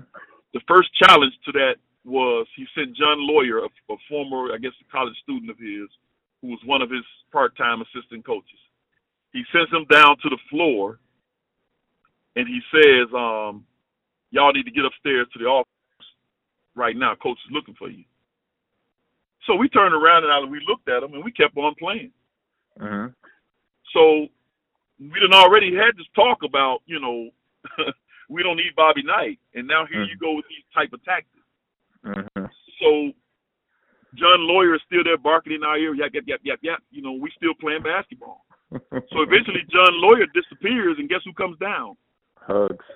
Hugs come down. Hey guys, Mhm. come on up. Let's come on up. Let's. We need. I need to talk to y'all real quick. So we say, okay, now here's a mutual respect that's coming, and and we go upstairs. We we sit down in his office. We talk a little bit. He talks about what his what his desires are, what we should be doing. You know, fundamentally, he makes Lou Banks a captain, makes me a co-captain, makes Dre a captain, and we you know we go from there. You know, we start building. I'm gonna tell you one story real quick about yeah, I mean about hugs. I'm running. You know, we had to do 20s, of course. Mm-hmm. So I'm running my 20s and I'm, I'm knocking them out. And then all of a sudden I hear this, you ain't nothing but dog shit. And I'm turning around looking like, who the hell is he talking to? I'm leading the pack, running 20s. I'm, I'm in front of everybody. You, you horse, horse shit, chicken shit, son of a bitch. Get the F out of my, get the F out of my effing gym, Levertis. You don't want to come here to effing play, then get the out of here. And I'm like, who is this man talking to? So I turn around and look. He walks up to me. He's ready to fight. Get the fuck out of my gym. I told you. Harrison, you better get his ass in the locker room. I'm gonna I'm gonna kick his ass. Like, this is good. like- this is good. I'm like, what the hell? So I go in the locker room. I sit down. I'm putting on, taking my shoes off, and here he be busting to the locker room. So now I stand up. I stand up and I say, Coach, if you don't get your ass out of here, man, I'm, I'm, I'm hey, man. I said, I'm not. he said, he said, Levertis, you're playing like he said you're out here practicing like dog shit. You're you you you're nothing. He was getting me motivated. Meacham. mm-hmm. He was motivating the hell out of me. Why was he motivating me? Because I'm out here leading. He knows that I'm not the fastest guy on the team. Everybody else is lagging, and I'm being a, a, a prima donna, not telling everybody else, "Let's go." Mm-hmm. So here's where here's where I said I can say what I want to say about Hug, but can't nobody else say it about. Here's where it changed. I said, Coach, you know what? You're right. He said, so get your MFing back on back out on the floor. I said, Coach, let me just say one thing to you. I said, if I wasn't doing that, you're my coach. Why didn't you just say that? Mm-hmm. And he looked at me, get the fuck back out on the floor. So we had a dynamic, you know, it was a dynamic that came that I understood more so. It, I didn't care about the fire spot because I know that he wanted the best out of you and he wanted the best for the program. Mm-hmm. So I didn't care about all that stuff. And I and I, until this day, the person who really taught me how to be that in between guy the best was was Coach Hugs, man. Mm-hmm. Coach Hug was the person that developed and cultivated what I was gonna be. He would say, "Okay, we play in Kentucky. You can ready to kill these motherfuckers." And I'd be like, "Coach, man, what you what are you talking about? You heard what I said. We you gonna kill these motherfuckers?" And I remember Mhm. what was the what was the big kid, the All American on they had the um, gosh, I just mentioned his name a few weeks ago because nobody knows the outstanding players that came out as freshmen in, in you know from Kentucky and several other places. Um, That Uh, uh, played for Dallas. you guys played them. Yeah, played. We played him two years. I played against Rex Chapman and several others, Winston Bennett. But the year after that, we played against them. They had the kid that played at Dallas. Um, gosh, I cannot remember his name. Played it. Uh, Jamal Mashburn. Ball Mashburn. Yes, outstanding. Mashburn? Yep. Yes. So Yep. Yates said, I mean, you know, Hug said, Levertis, get him. Mm. I frustrated the hell out of him. Stole the ball from him a couple times, you know, and, and whenever we needed another basket, he would come to me and say, get him. You know, I, I Mhm. think we ended up losing Kentucky by one or two at home or something like that, but it was it was a well planned, well fought out game, and we got our butts chewed out, but we did compete that night. You know, and that was that was very memorable um, um, for me because that was the kind of the, the the interactions that we had leading up to those to those big games that we were going to play. Those were the interactions that you would see this crazy person, but then you would you would start then you would start identifying with this crazy person like this man this man here he Yeah. wants to win and and you know I, I think that for every one of his players he had a genuine and affectionate love, you know, an affinity for. Yeah, no, no question. So you know, I, I you know everybody could say anything they want to say about the man was human being. He made mistakes just like anybody else, but don't say it around me. I mean, mm. I remember Partney. I, I remember Pardon the Interruption did a story on on University of Cincinnati and and I was listening to it. and They was talking about all the players who wasn't graduating, who wasn't doing this, and you know, and I and I had to I had to side with you know I had to I had to really jump in there, man. I, I gave them like four or five paragraphs, and, and some of them may have been broken sentences because I was pissed off. Mm-hmm. I'm like, you, you're taking your time to talk about the players that didn't graduate who are going on to NBA careers, but you're not talking about the ones that did. Mm-hmm. And that's wrong. So don't yep. pin that on the man because they didn't get their degree because Danny Fortson is a is a two-time NBA All-Star and all-time scoring leader for the University of Cincinnati and has a promising NBA career. Kenyon Martin, promising NBA career. DerMarr Johnson, promising NBA career. Kenny Satterfield, promising NBA career. You're talking about all the players who are going and they're gifted and they're going directly to the NBA from college. Yep. Dontonio Wingfield, six eight. Come on, man. Right. These guys have an opportunity to better them li- their lives and they can do it just like any other former NBA player who came back and decided they wanted to get their degree. Mm-hmm. So stop holding Hugs accountable for that when he gives every opportunity and every chance for his players, which y'all don't know, to earn their degree. Yeah, that's true. Before I left and went to university, before I left and went to to Europe, he called me in his office and we had a very serious conversation. He said, "Lavers, I would like for you to stay and get your finish your degree." I said, Coach, I only got six hours. He said, Yeah. So what's the what's the hurry? I said, Coach, I want to see what I can do on this next level. I'm gonna sign this this, this European contract, and I'm gonna go there and see what I can do. I said, Well, anyway, I said, What if I do stay here? Can you can you give me a job making this much money? No, I can't do that. I said, Okay. Then I'll see you when I you know when I when I finish playing. Yeah, yeah for sure. He he still stayed in touch with me, and I came back periodically throughout the summers, and I was able to work towards you know getting my bachelor's degree which uh-huh. subsequently in 94, 95, I believe I finished and, and achieved that. And I went back and played two more years in Europe, and then I came back home, and it was, you know, my career was done. Mm-hmm. So I, I, you know, I, I can only say, I can say negative things about Huggins, but why? Because all of the negatives turned into positives for me. Yeah. It, it taught me how to persevere. It taught me how to, to, you know, stand fast on anything that I was doing. It taught me how not to take shit from people. Mm-hmm. that was his pers- that was his personality. No question. No so, question. You can't say nothing if, if you're not a Bearcat. Keep your mouth closed. I love it. If you're a Bearcat, if you're a Bearcat, you can say you can say some things, and then I'm gonna come in with you. But then I'm gonna get back to the basics of what it really means to be a Bearcat playing on the hook. Yep. Yep. For sure.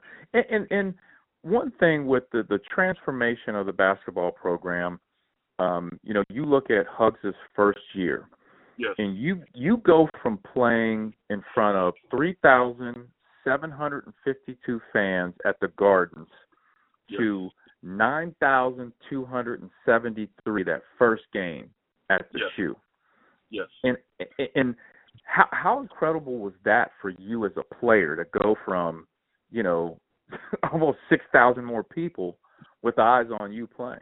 it, it was it was it was bittersweet, and I'll say it's bittersweet because the year when they started building the the facility, you know, um, Yates was our coach, and mm. something told me at that time that no matter what, um, they was not going to let this this man enter this new facility, and yeah. that it had it had to be someone, you know, of different descent that was going to be the head of this facility when it was open. Mm-hmm. That's the sad part about you know the aspects of it. Um, but the the the decorum of, of, of being able to play in the facility now that was on campus was outstanding. Yeah. You now you now see what you've been seeing on television with all the other programs with with signage and and, and Robinson's Corner and and you know Mr. Robinson's Neighborhood. You know I used to love that. I, uh-huh. I love that. You know I used to look up there and be like, Mr. the whole corner, the whole section. This is Mr. Robinson's neighborhood. Uh-huh. And you know, and I, I would love you know watching the thing. So the the atmosphere changed so great that it, it only enhanced the program. And and, and you, you we we saw the the fans just just wow. You saw the whole you you saw the whole campus transform. Yeah, for sure. When, when Huggins got there, you saw different areas being developed, different buildings going up. You saw a commitment to to to helping kids, a commitment to bringing in, you know, um, students that couldn't really afford the pro. You, you just saw a, a whole total commitment um, to the program. Some things that go unheard, you saw happening, and it, it was it was a it was a great experience. Like I said, it was a bittersweet experience, but it was it was pretty great. You know, um, to have that and to be in that facility for two years was like wow. You know, it was just a really a wild moment for me because now we can leave our stadium or practice and then go right to our dorm room. Right to the dorms. Game Yeah. changer. Yeah. Wow. Now, now, you know, if you look at from you know the time Huggins took over the program till now, one of the biggest games in UC history is the game versus Minnesota. Um, wow. Wow. You know, and so I've asked, I've, I've talked to several players, Lou Banks, Andre Tate, about that last play and what it was like in that huddle. And I wanted to get different perspectives. You know, Lou talked about, you know, what what he was looking at, what he was supposed to do. Andre Tate was talking about the different options. He's taking the ball out of bounds and how important that pass to, you know, Steve was, where it had to be. Um, from your perspective, um, in that timeout, what did you hear? What was going through your mind? And then take us through that play from your perspective. Oh wow. Um, mm, I, I believe that if I'm not mistaken, and I got I, I know, I know there was many different options to the play, and this this was the first time I ever saw Hugs unraveled. Mhm. I, I'm, I'm serious. This was the first time he knew what he wanted. He was so unraveled. This was like his defining moment as a coach on the big, big scene, and he really came unraveled. Man, he was he was totally unraveled. He was babbling in this doggone huddle. I Mhm. remember this because it was like, Coach, who, who do you want to shoot the ball? Who, who's who's going to get? You know, who's taking? Dre's taking the ball out. The option was, I think it was, um, I'm to pop out to the top of the top of the circle. Keith was supposed to go back door or something like that, and and and and Dre was supposed to inbound the ball and cut to the basket, and this the lob was supposed to come to me, or I was supposed to pop Mhm. out. I don't. I can't remember exactly how the dynamics went, but somehow Steve Sanders got the ball with 0.6 seconds or 0.8 seconds on the clock Yep, point eight. and sink that shot. You Yep. know, so it was it was so surreal that when it seemed like it was more than than 0.6 seconds on the clock. It seemed like it was more more so like 10, 10 to 15 seconds on the clock because everything just stopped. Yeah, slow motion And then, sure. and then when you then when you saw the ball go into the basket, you're like, we just won this thing in in, in, in the opening of our facility. mhm. Wow, against Minnesota, a top, you know, a Big Ten, a Big Ten team ranked Mhm. two or, or second in the Big Ten at the time. We just beat them in, you know, in our in our facility. Mhm. It was it was so surreal because I I believe it was me who was supposed to get the last shot. You were actually you were open, as I remember. You were at the free throw line um, as the play was developing, and you and Keith Starks kind of bumped into each other a little bit, and then. Keith Keith popped out, and you were actually open for the lob. Right. He could Right. Tate could have easily threw it to you for that lob tip in. That was one option option that was there, and I think he had already looked away at that point. Yep. Yep. So the play didn't it didn't develop, and we were we were struggling to you know. I actually didn't didn't think. I'm telling you, it was the first time. I had seen him so flustered, man, and he was just. It, it was crazy, and then we went back out there, and then a, a miracle happened, you know, and it, and it Yeah. started. It it it projected his career to keep going up, and it projected the program's career to keep climbing. And I think we went on to 22 and seven that year, or something along the lines of that, and didn't get the NCAA bid. I think we ended up getting um, knocked out of the box for Notre Dame. Um, I think Notre Dame won the Big East tournament, and they got the automatic bid, which ended up knocking us out of an NC2A berth for the Hmm. first time. And Huggins, he fought like crazy. He screamed and yelled. He was on a Nike board and all this stuff, and he cussed at some, he cussed at people. He cussed at the selection committee. Just he made everybody mad. But then the following year after that, they go to the Final Four. I, and, you know, and here's here's the thing, Bert. Like, I, I, I tell people, you guys, as we look at the Bearcat basketball program now, and and where it's at, the, the you know, so much energy behind the you know basketball program, new arena, well, you know, redone arena. People are excited about that. They're excited about football, right? UC athletics.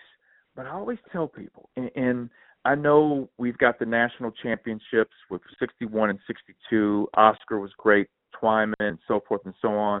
But Hugs' first team with you on it, Lou, take you guys were really, in my opinion, the the jump start to all this stuff. As Nippert Stadium for football is packed, tailgating's crazy.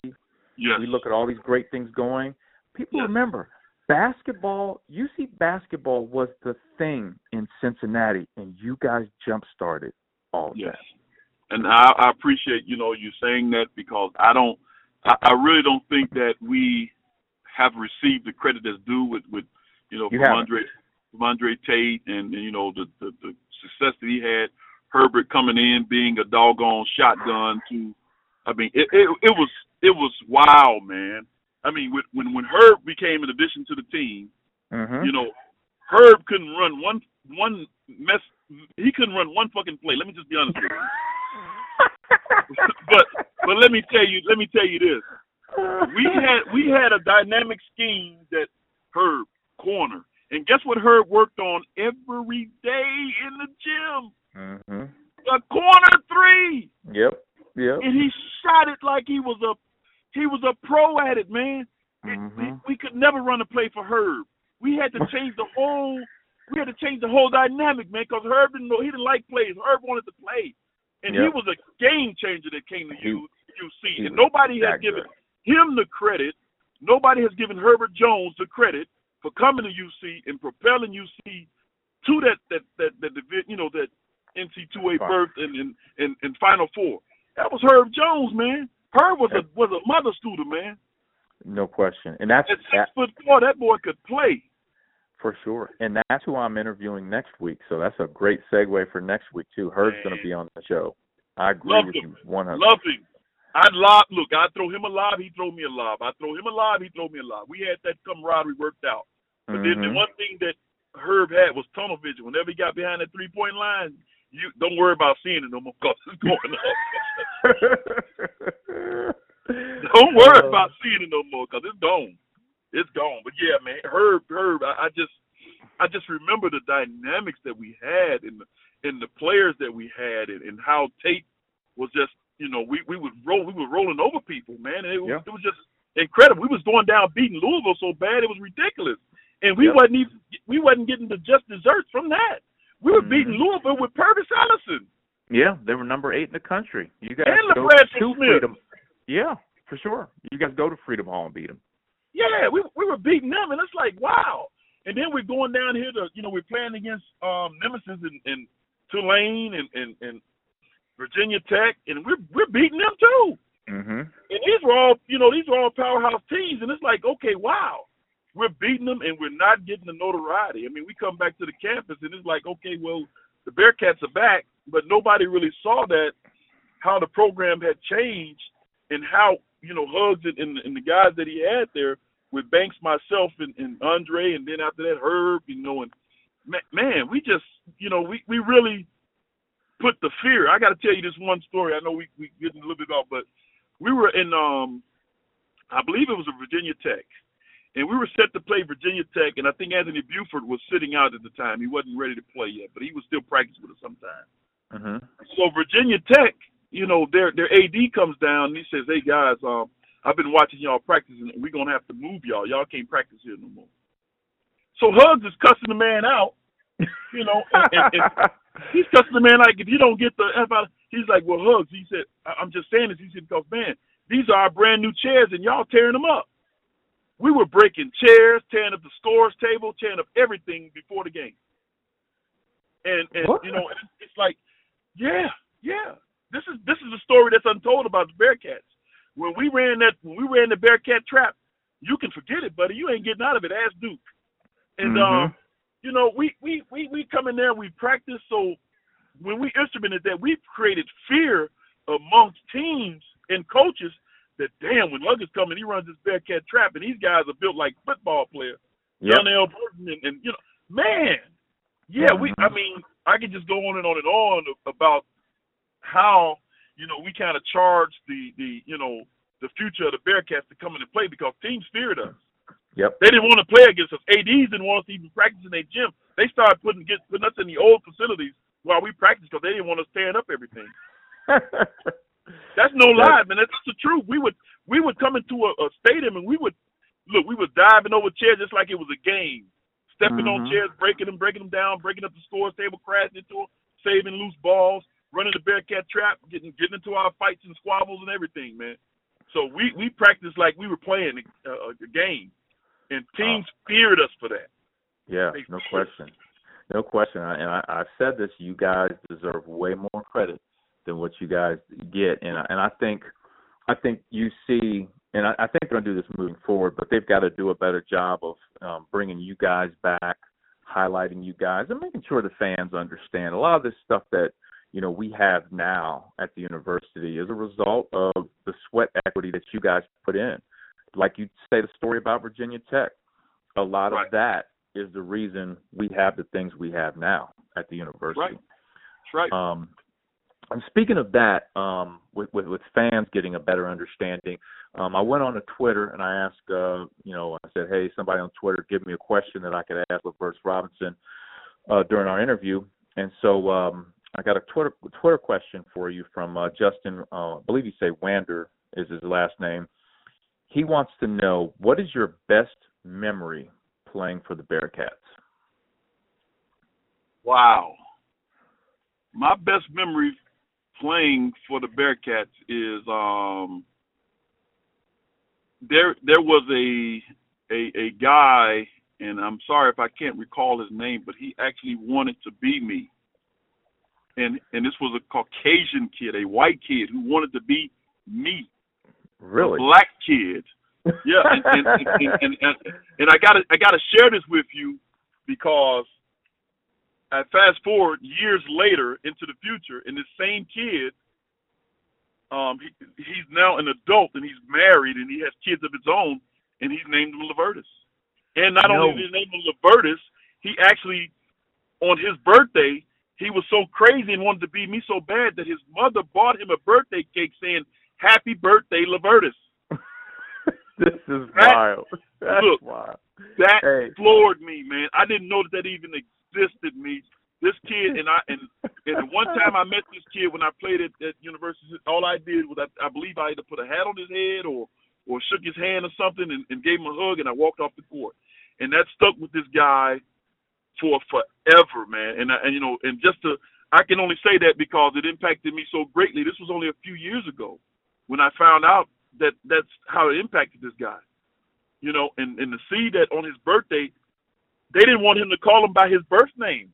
He wanted him to call him, him Levertis. His name was Levertis. That's amazing.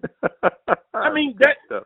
That that that left, an, you know, more than any other impression that took place during my career, Yeah. like the Rally Cats and and and those guys um, really were instrumental in really amping up the the field of play for everybody. But Mhm. that right there, that testimony right there. And the last thing that I, I will say that that um, I would have to speak on is when we got a chance to go to the Shriners and meet some of the kids that were going through grave illnesses and and um, you know cancer. Um, that man, you Mm. talk about a guy coming up out of there crying, man. I, I I couldn't hold it together. yeah. I can't even hold it together now, to be honest with you. Just just to see these kids and and to go in and, and, and some of these kids are watching our games and to see how they they see me and, and Lewis and and they're, they're like we're their favorite players and it impacts them. You see a smile on their face and the next week you find out they're passing. That left an impact on us, man. Oh, you know, so sure. it, it was it was it was some things that we did that that um wow. So those are lasting memories that I that I have, you know, being a Bearcat and um yeah, that's good stuff. That's Oh, great. yeah. That's great stuff. Um, and, and one of the last things I do on the podcast here, and this has been a great interview so far. Uh, one of the last things I do, I could do quick questions, quick answers with every guest I have on here. So, you ready? wow. Ready. All right, here we go. So we got quick questions, quick answers with Levertis Robinson. Number one, what NBA player, and it could be present, could be past, what NBA player would you say has a similar game to yours for the Len Bearcat fan? Len Bias. Never made it to not- the NBA, but he, you know, he was an NBA first rounder. Um, Len Bias would have been the closest thing to what I played like um, than any other player that I've seen. Mhm. Yep. What a tragic story too. I mean, there's Yes. been plenty of documentaries on that and, and his passing. Um, you know, it would it would have been great to see what would happen to him in the league with with Yes. his strength, versatility, doing. I always tell people he was doing LeBron type things back then, That's right. That's right. right? That's right. That's right. Um, number two, all right, one of my favorite questions. So I want to take you back. So let's look at uh, your senior year, right? Your senior year, you're getting ready to play Kentucky, right? One of the big games on the schedule. Get ready to play Kentucky. What is your go-to pump-up song before the game? Who were you listening to back then that would get you pumped up? Wow, that's not a quick. Mm. que- you know. I, um, oh my gosh, um, I be, I believe I was listening to um, KRS One, "The Bridge Is Ooh. Over." Ooh, the bridge is over. The bridge is over. That's it. Nice. That's that's what I would listen to. I, I would get pumped up off that song because I really like, you know, hip hop during that time, and that, that's exactly what I was listening to. Good, good answer. One of my favorites for sure. Um, number three, your favorite dunk of all time in your career. Wow, man, so many. Um, I was on a fast break. I think it was against Illinois State, and Andre Tate fed me a pass, and I went up, and, and before I even came down, I had already dunked the ball, and I was still going up. Mm. and I dunked it, and I dunked it so quick. I dunked it so quick. I got to my height, and bam! But I was still going up, and I had already dunked the ball, and I, you know, it was it was just so surreal during that time. And I, I look back, I had a, a video of that play, and I was like, dang, that was crazy.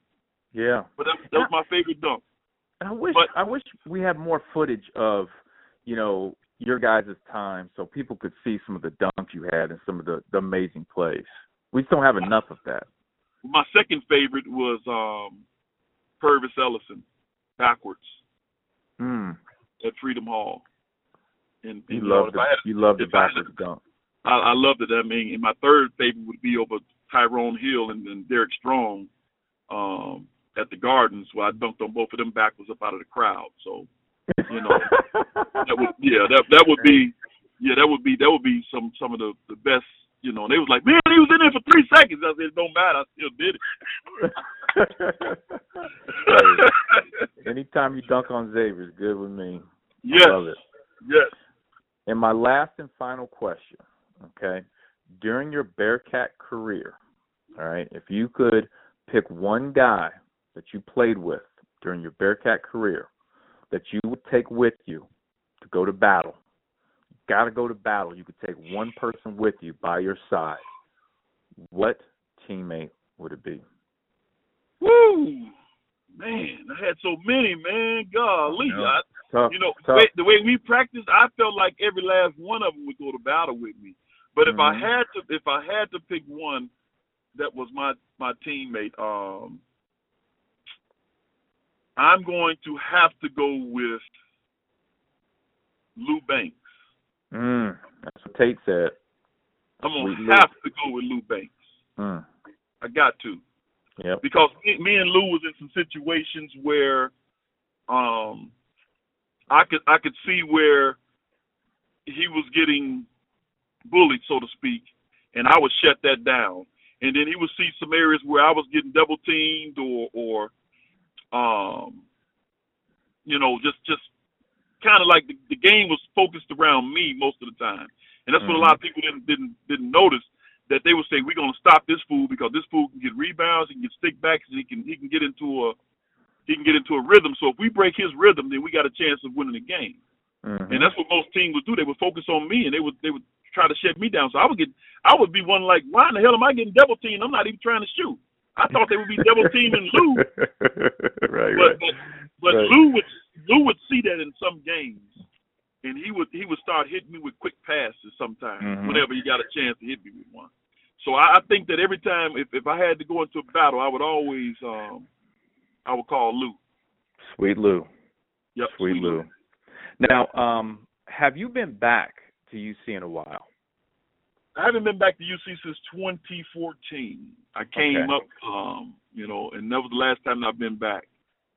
You know, and I, I would love to to really, you know, um, do some things with the university, come back and actually extend my education. Yep. Uh, there's a lot of things that I that I, I wanted to do, but I th- I guess there's you know Terry Nelson was doing some reach out stuff, and then there was another group that was doing some reach out things, but I don't think that they're really consistent with that enough and having planning to where you really have an organization or an organized form where people can actually come to and and take in a game or do you know do some things. I think you have to be a part of UCAT's club or something, but Yeah. I think they need to probably bring you know um, some of the older heads back because we've got a lot to offer to the program. I think so, and I've I've mentioned this before to Coach Brannen, and he's all about it. I mean, he he wants former former guys coming back, and and I, I think you know like some of the things that you've said just during this podcast are great things for the players currently to have, to hear, and, and take with them, and to to have that hand what I call hand me down knowledge. Yes. So Yes. to to invite you back to a practice first and foremost to talk to the the new guys and then and I I I think the the university could do a better job of this and that is inviting you guys to games and and and during a timeout halftime come out to half court and and say what's up wave wave your hand um so it. that that, that these fans can can you know show the appreciation and I, I think you guys deserve it for sure all the sweat equity that was put in so trust me I've I've I've been some years over there and people are definitely were very uh, receptive of it so I I I could see that happening so we got to get you back to a game hopefully this pandemic gets over with here very soon and, and we Yes, can get sir. back to some sort Yes, of normal sir. Craziness right Yes, yes. And, and let me just add one last thing. You know, I I, I appreciate and, and and I'm honored that what you are doing um, is a blessing um, to all of us. You're keeping the eyes in, in the spotlight on things that have really um, enhanced the, the university and the lifestyle of many different people. You you. committed your life and, and you're a you're a consummate pro when it comes to anything that you put your hands on. I I followed you just as much as you followed us. And, Oh. and I've seen the things that you've done, and I'm gonna tell you something, man. You know, you're my new idol, buddy. oh because man you're doing some you're doing some dynamic stuff out here, man, that we can't get. Even myself, I find myself getting trapped up in the fact that to see what you're doing, and I'm saying I want to do it, but guess what? Meet you doing it. Well, and and, you, and I. I That can only say kudos to you, brother, and just keep it going, man, because you are you are the, the next true leader that's coming out of that state, man. I'm gonna tell you that right now. wow that There's nobody else that I see that can do a job the way you're doing, and you can reach multiple verses, brother, if you know what I mean. yes So yes I do Man, Yes. yes, yes. So keep Yes. doing what you're doing, man. I'm, I'm, I'm in your corner, whatever. If you need me for anything, just to be the peon, man, I'm there to be the peon, man. I'll be the pod. I, look, I'll be the pod. I'll be the, I'll be the, I'll be the rook if you need me to move. I'll be the bishop. It don't matter. You know, I'm a, I'm a, I'm a, I'm a deacon in my church, so hey. Yeah. No, I- listen. I'm, uh, you. that means a lot to me because growing up, you know, I, you know how much I idolized all you guys and, and seeing and watching you play, and um, to to then hear you say that about what I'm doing, it definitely definitely means a lot, man. I really really appreciate that. And when I come to Chicago, I gotta make a trip to Chicago. We are definitely Yes. connecting up for sure. Come on out, man. Come on out. I'll send you my address. I'll text you all that stuff, man. If I got your number, I'll, I'll text you the stuff. You're welcome, man, to come on out to the crib. You know, chilling. You know, once we get done with this pandemic, I'm just praying that you know we, we'll get a break in here somewhere, and, and, and you know, this after this election year, everything probably clears up, and then we need to come together as a family once again. And, and I can't wait to see it happen, man. No question. I want to thank everybody for listening to our special episode, our interview series of the Bearcat Basketball Podcast. And once again, you can follow me on social media on Twitter and Instagram at Alex underscore Meacham. Meacham spelled M E A C H A M. Also on Facebook and LinkedIn, Alex Meacham.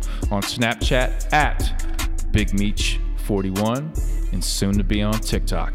I appreciate everybody listening to the Bearcat Basketball Podcast.